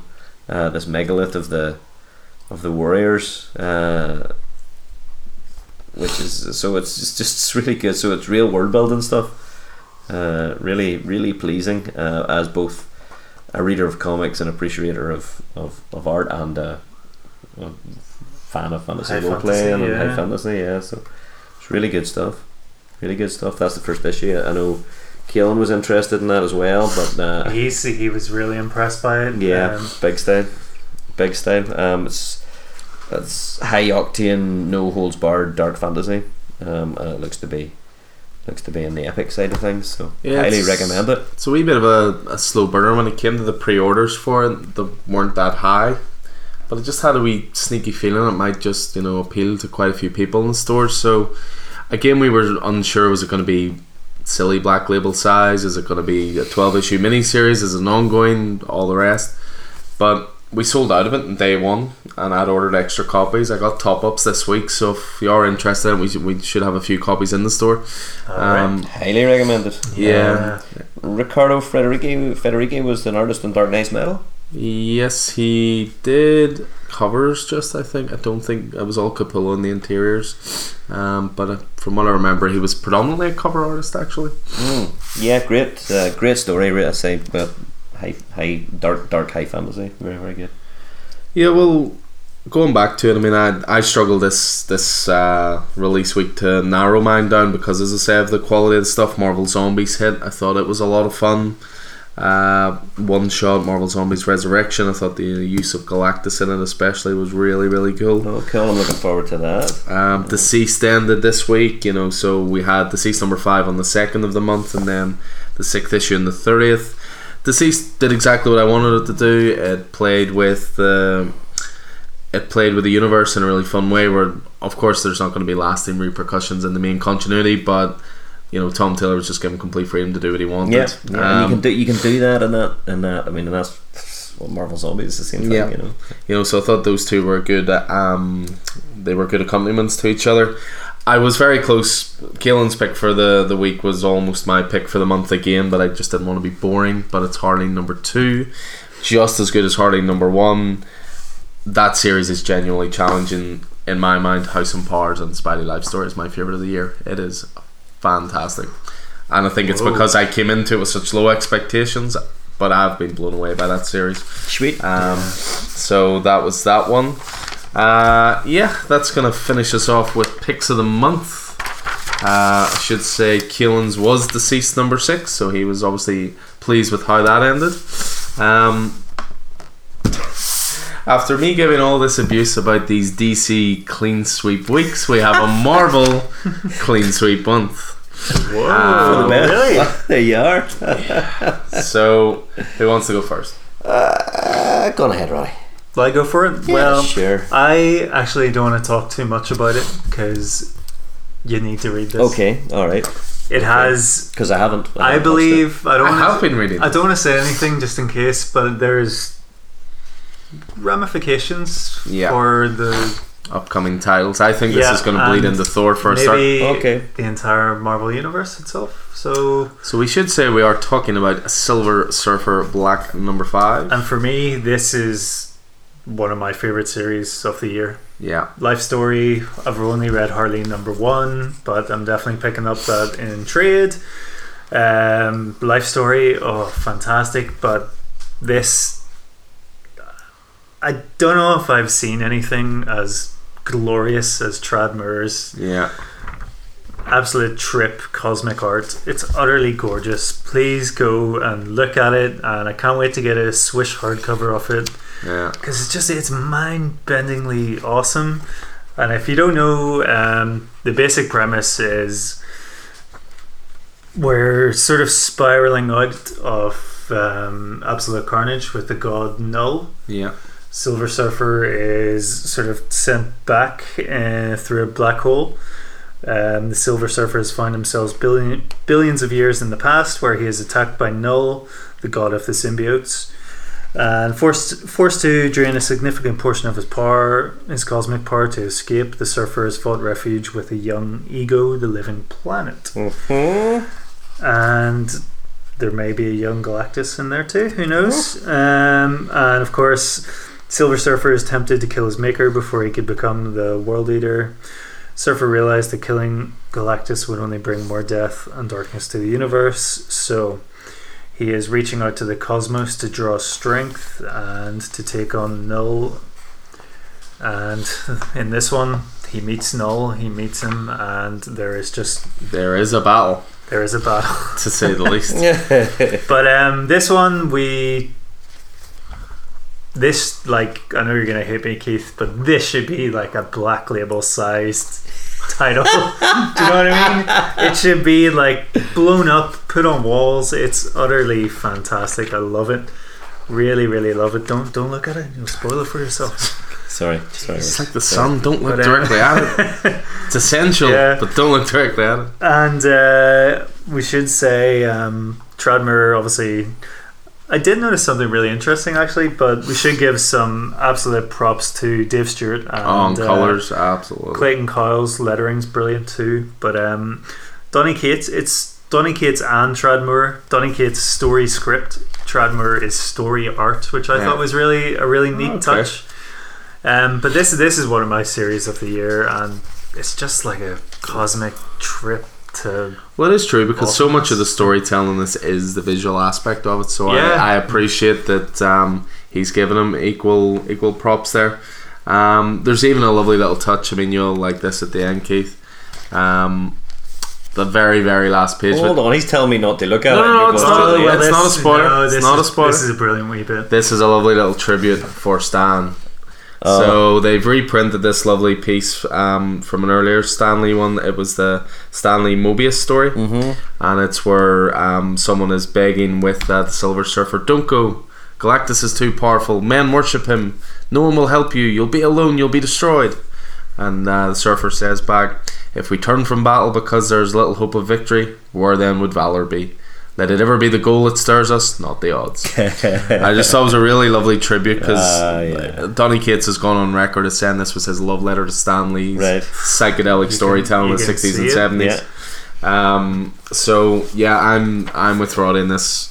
There is a treasury edition of this coming out, which is blown up, and it will be.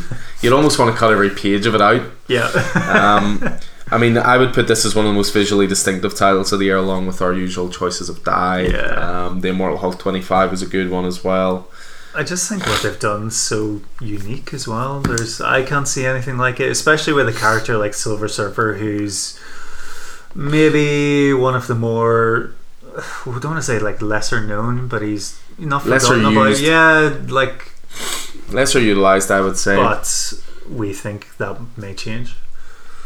Well, yeah, it, it warms my heart that, as I said earlier, with Daredevil and with Silver Surfer, they're my two favorite characters, and they're two of my favorite series of the year. Um, I am I am a little sad that it's come to an end, but as you say, there's definite ramifications there at the end for I would say the whole Marvel universe. Yeah, that's me.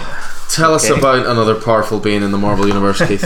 Uh, so my pick for uh, October was uh, issue one of uh, Doctor Doom by Christopher Cantwell, who is better known, I guess, as a film and series writer, and uh, Salvador Larroca, who needs no introduction to comic book fans. So not one that I was massively buzzed by whenever I first read it, but um, I picked it up and read it, and it's absolutely fantastic. Yeah. Uh, it looks great. It's written well, and uh, Doctor Doom is such an interesting character. Um, so many facets, Uh, just uh, it's the story that they've set up is is great. So Doom's been through a bit of a roller coaster the past uh, well the past couple of years. Um, he was uh, the um, the God Emperor Doom in Jonathan Hickman's Secret Wars. He uh, he took the multiverse and put it together in one planet like the Beyonder had done. Uh, of course, remember Doom in 1984 Secret Wars, where you know he stole Silver Surfer's power and or Galactus's power and um, the Beyonder's power, and you know the the whole thing was a bit you know. Um, and he also recently, I guess, uh, took over as Iron Man and, and the, the infamous Iron Man and Tony Stark's stead, and uh, had a bit of a. So he's uh, had a, had a time of self exploration, but where Doom is at now is, I mean, the story we're looking at is um, we're now we've now created a black hole waste depository in the moon. That's what we're that's what we're creating. Um, you know, they're they're looking at removing the Earth's CO two emissions from the Earth's atmosphere at the rate of thirty five percent reduction in the first year, and uh, what they're going to do with it is they're going to put it all they're going to, they're going to put it all in this black hole waste depository in the moon. All sounds like a very clever idea. Uh, we're going to see a drop in global temperature very very soon. So we're looking at so that, that that's couched against the climate crisis.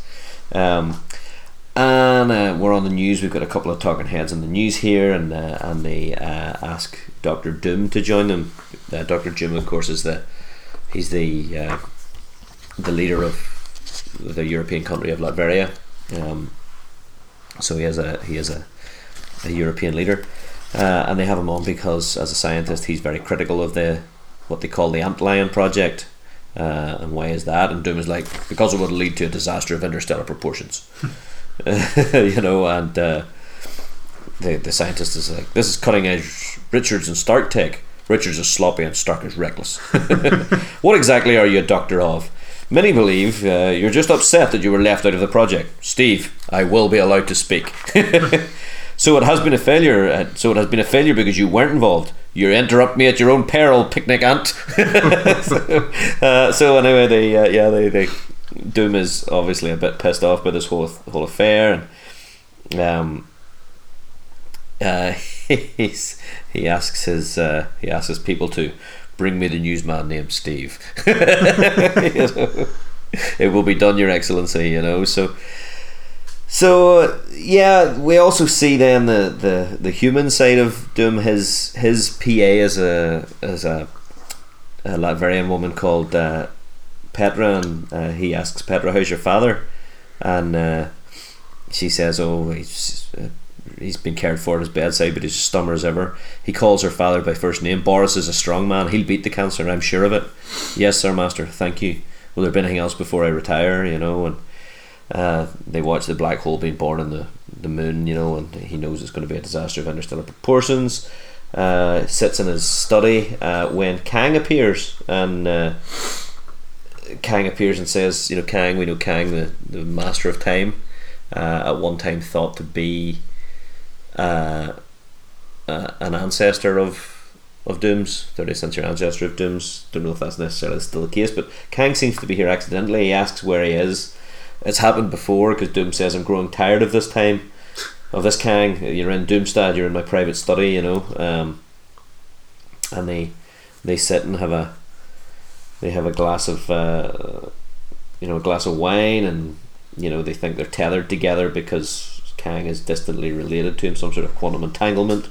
And uh, you know Doom's asking Kang about this project and what's going to happen and you know Doom takes off his mask to, to you know obviously Doom is famously um, scarred under his mask and and that, and uh, you know, in order to drink the wine, and then we see Doom. You know, he's he, he's pouring oils and stuff on his bandages, and then he wraps his face at night. You know, so you're seeing a side of Doom, a vulnerable side of Doom that you don't Yeah, very often yeah. see.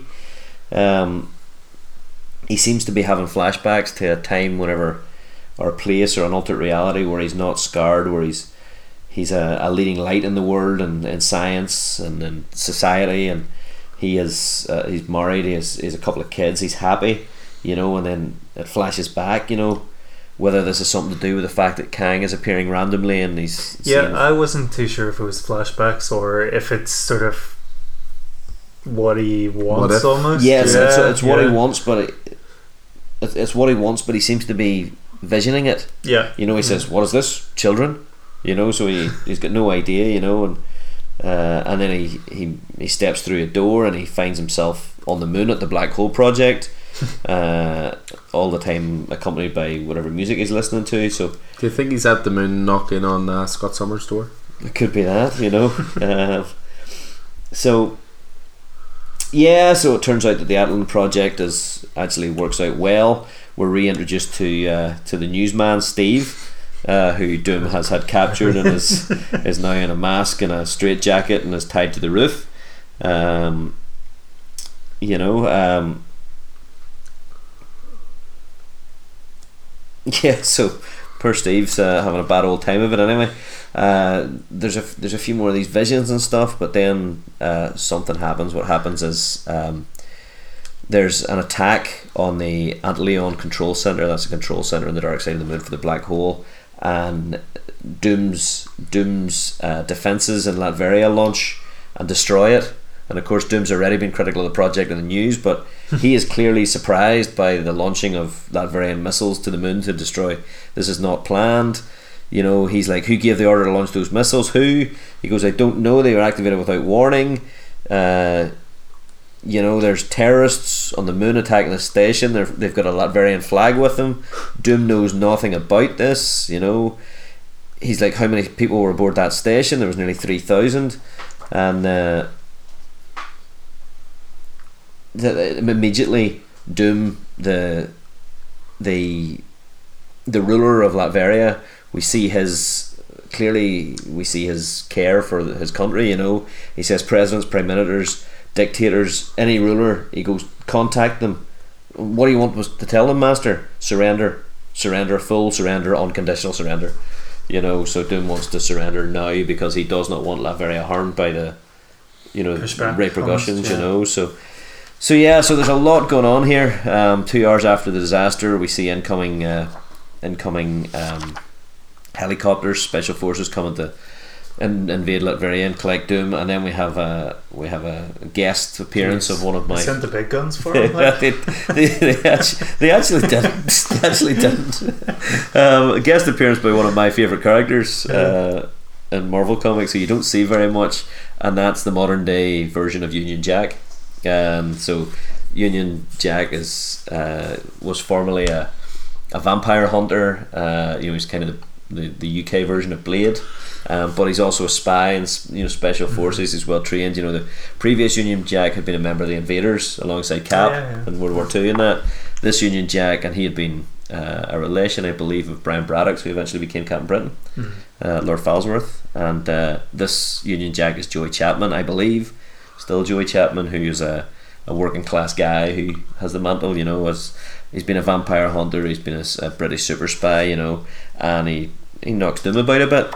I assume Latveria is not in the EU, is it? Uh, I, I, th- I don't know. I think it is. I'm not sure. But there's a really there's a really lovely uh, lovely moment here where uh, where Union Jack you know jumps out of a helicopter you know flying sidekicks Doom in the in the throat and you know they battle on a on the on the, the side of uh, Doomstad Castle and. You know, Union Jack seems to have the upper hand, and then uh, Doom electrocutes him. and I think the best line in comics this month says to Union, Union Jack, Brexit, stage left, flee. but yeah, very good. Uh, it's it's just a great it's just a great story. It's I'm really interested to see where this is going with Doom, what's happening in the story. Um, Who's setting them up? who's setting him up. Yeah, exactly. Uh, very, very good. It's not a position you you see Doctor Doom in very much. Yeah. Um, but you're seeing all the sides of him. You know, he's a long running character. He's one of the best villains in comics. Um, and it's just really nice to see an exploration of him outside of what you've seen in you know Hickman's Secret Wars or you know uh, the infamous Iron Man. But I think yeah, very very good. Really impressed with Christopher Cantwell. Yeah, me too. Yeah. Cool, cool. So that was Doctor Doom number one. So we're going to finish it all off with my pick for the month. As I say, I dilly dallied around this a lot, but I think at our base level, I mean, between us all, we all spend a lot in comics. We all spend a lot of time reading them. It's great to to read things with loads of depth and pathos and all this stuff. But at their base level, they should be fun Yep. And you should read it and you should feel better after reading it than you did when you started. We talk about this title again all the time, but again, there's a reason for that. It is quite simply one of the best out there. Um, we're talking Friendly Neighborhood Spider Man number 13, um, which is written by Tom Taylor. It does list four artists. I must admit, I don't really notice much art change in it, but it has down Ken Lashley, Todd Nauck, I.G. Guerrera, and Dike Ruan. Although I would like to throw a little shout out to Andrew C. Robinson, who is the cover artist, because I love the cover. Um, so yeah, this this is actually tying together threads from right from the very start of the um, the storyline. Uh, so not long ago, Spider-Man helped his neighbor Lilani and her children Tiara and Jasper, not Johnny Storm's kids, despite his worries, uh, escape abduction by her father, Hale Carrick. Carrick is the dictator of a nation state called Under York that's been isolated in a cavern deep, deep under Manhattan since Under York. That's fantastic. since the middle of the last century, and he wants to bring Jasper into the family business (brackets oppression). Since Spider-Man embarrassed Carrick on top of foiling his plans, um, he's been trying to assassinate Webhead, endangering innocent people in the process. So Spider-Man is settling this now with the help of some friends. About four should be a good start. So straight away, you you know, Which four? Which four? So this all ties back as well to um, I think it was Friendly Neighborhood Spider-Man number two. It's either two or three where Johnny flies in Peter's window and he's just like, "Can you be a little less conspicuous and use the front door?" So now he has the Fantastic Four using the front door, but little kids walked into the hallway and is like, "Ah, what's going on here?" um, there's just great stuff here straight away. Like Johnny standing there saying. I'm thinking we look a little conspicuous. If only one of us had some kind of invisibility power. um, so Reed has obviously set it up in a way where um, Spidey's been hiding out, as I say, Lalani and the two kids with this some with some sort of digital uh, glamour. And what's great is when he uses it and brings them back, they both run straight for Johnny. And Spider Man's like, and also Spider Man is here. he's just thoroughly being ignored. Um, and straight away he's like, your your dad tried to have me killed. And she just goes, sorry.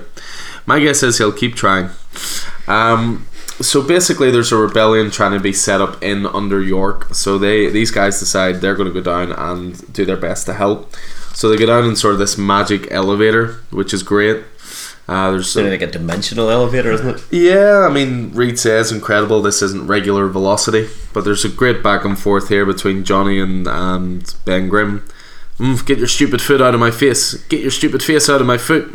Well, that's just standard. That's just standard Ben and Johnny. Uh, then it gets even better with Ben and Spidey because Ben goes, "Yeah, fascinating. I think I'm going to be sick, Spider-Man. What does that look like? Is it like a small avalanche?" is it? he goes, "Is it? You think I eat rocks?" um, so they make it down to Under York, uh, where they meet up with the um, the leader of the revolution, um, someone who is very much on Lalana's side to overthrow her father. Um, there's a nice little throwback there to Yancey Street as well. We're reading Sue's kids entertaining uh, Lalani's two kids in Yancey Street. Um, but uh, yeah, so they all talk about um, wanting to help do their best, and they all agree to do it straight away. But I'm sorry, I'm gonna have to take away your Brexit line because the best line in comics this month is Science Five, which is Reed Richards and Spider Man high fiving. Over science, yeah. over science. And what's great is, um, well, no, there, there's all this good stuff here because they all keep having these random thoughts. So they're like, but they all run in the same. And if we isolate, exactly, and then it's just a matter of reversing. And Sue's like, you know, when you're in sync, it's customary to finish these other sentences, not just trail off together. and then they do Science 5, and Johnny goes, never do that again, which pays off even better later. Um, so yeah, they, they, they do their best to help out the guys. They are able to um, Reed and Spider are able to put together this device which dismantles all the guns. Always nice to see uh, Peter Parker's uh, Scientific side. scientific mind coming out. Um, and then you see Ben Grimm's angry clobbering time side coming out when he goes, "Let's talk about calling people freaks." Uh, once all the guns are disabled. Um, so yeah, they overthrow, and then the um, the guy who uh, runs under York basically lets out this bomb. He gets captured, but he always says, "I've been prepared for an invasion," and that's exactly what you are, daughter. You, your rebellion, and your outsiders have infested this city. So this. Uh, so this bomb falls into what looks like sort of volcanic lava, and Johnny goes straight in after it, and he pulls it out. Um, but he then goes to hand it to Spidey and Reed, obviously the two scientific minds. But he's like, "Here, quick, disable!" And Spidey goes, "No, I can't. My hands will melt off." Reed, Johnny, it has to be you. We'll talk you through it. Right, remove that panel. Right now, solder together that. Yes, keep doing. Is that a good beep? Yeah, keep going. Pull out that pin now. Yeah. Wait, did I do it? Almost one last thing. What, what did I do? Put both hands in the air, flame out, palms out. Now what? Now science five. and Johnny gets high fived by both of them. Johnny feels uh, horrible about it. I did not consent to that, Ben. I know what I saw. uh, just great, great stuff. Um, finishes off then with uh, Spider-Man now being put down to being his third, the third favorite superhero of the two kids because Ben Grimm's made of rocks. Uh, yeah, just absolutely stuff, yeah. brilliant stuff. Good old-fashioned storytelling, Yep. great arts, good humor, fun times. Pick it of the month. seemed to finish quickly.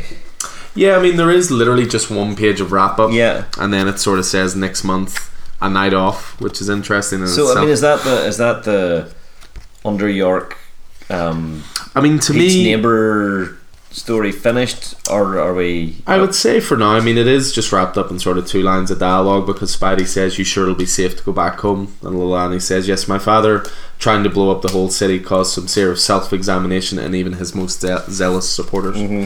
So she's obviously going back to sort of be a new ruler, I would imagine. Yeah. um, but obviously a much fairer one. But yeah, Tom Taylor, he just you know we we praise him all the time, but he does hard brilliantly. He does humor brilliantly.